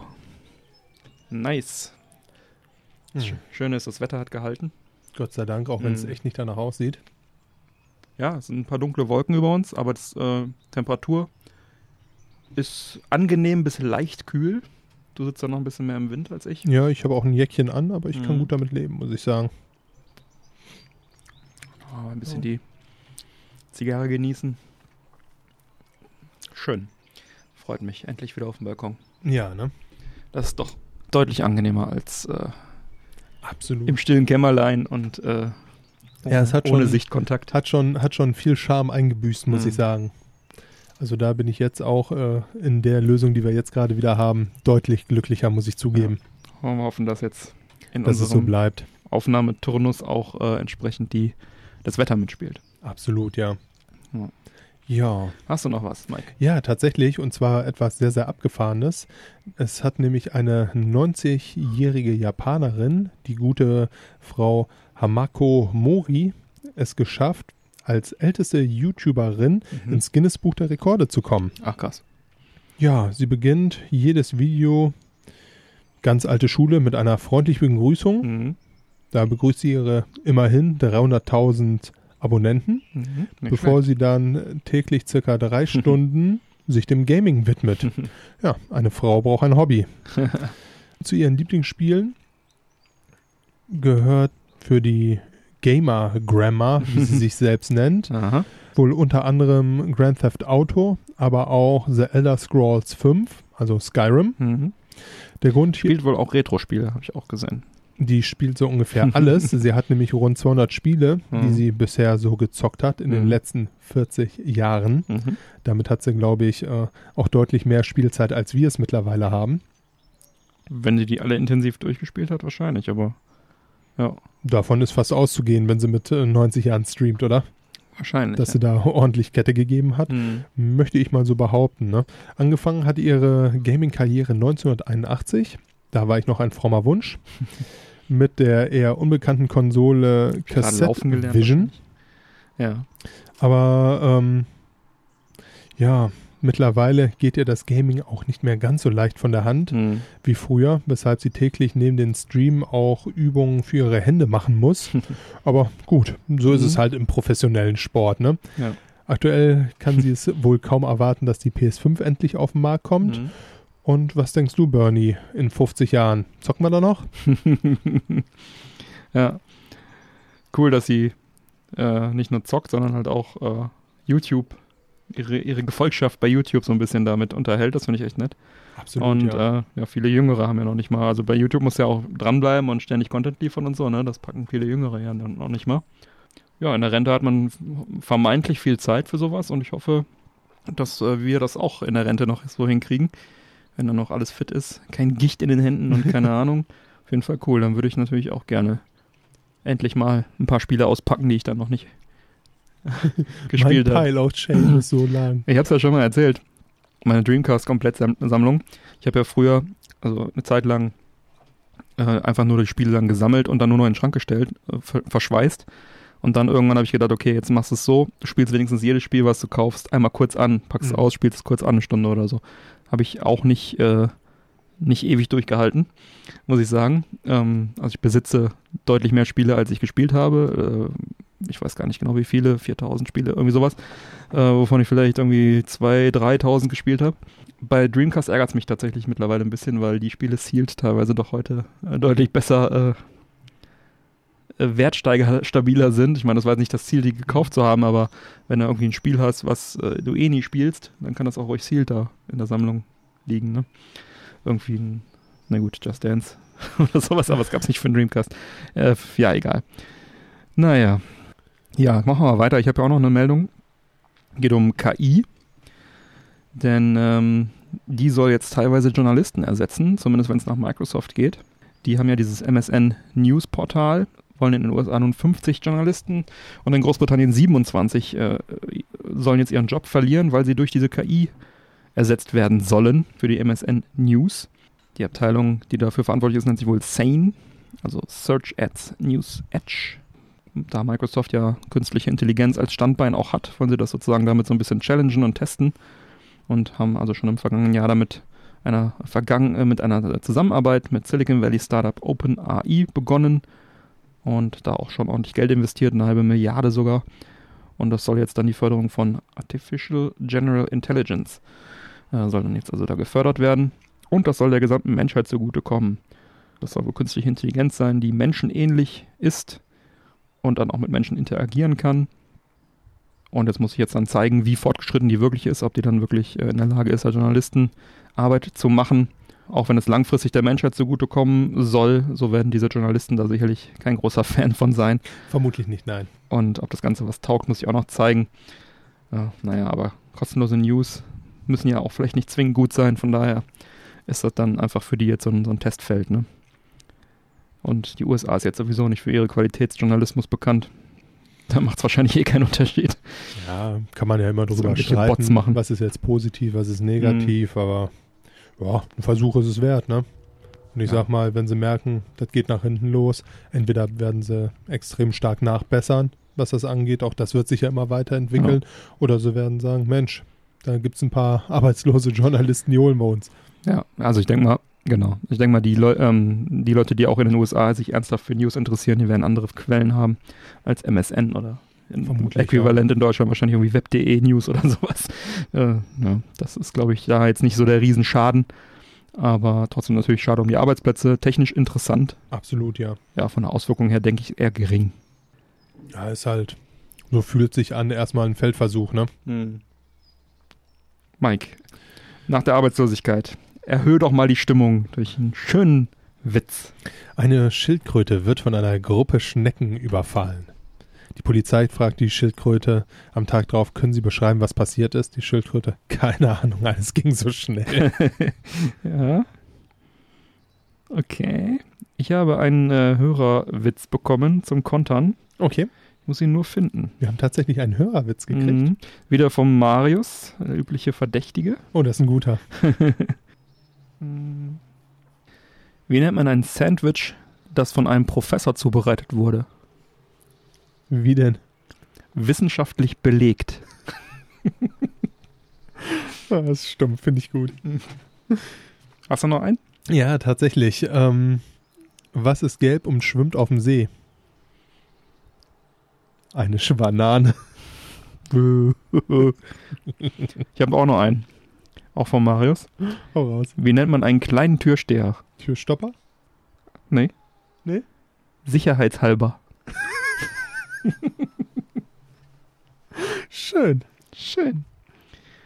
Ja, Marius, ich danke dir. Ja, dann, zieht sich zu, könnte gleich noch dröppeln, dann würde ich sagen, wird Zeit reinzugehen. Machen wir zu. Freunde, es war mir ein Vergnügen. Ja, dann würde ich auch sagen, bis zum nächsten Mal. Macht es gut. Schwenkt den Hut. Bis dahin. Tschüss. Ciao.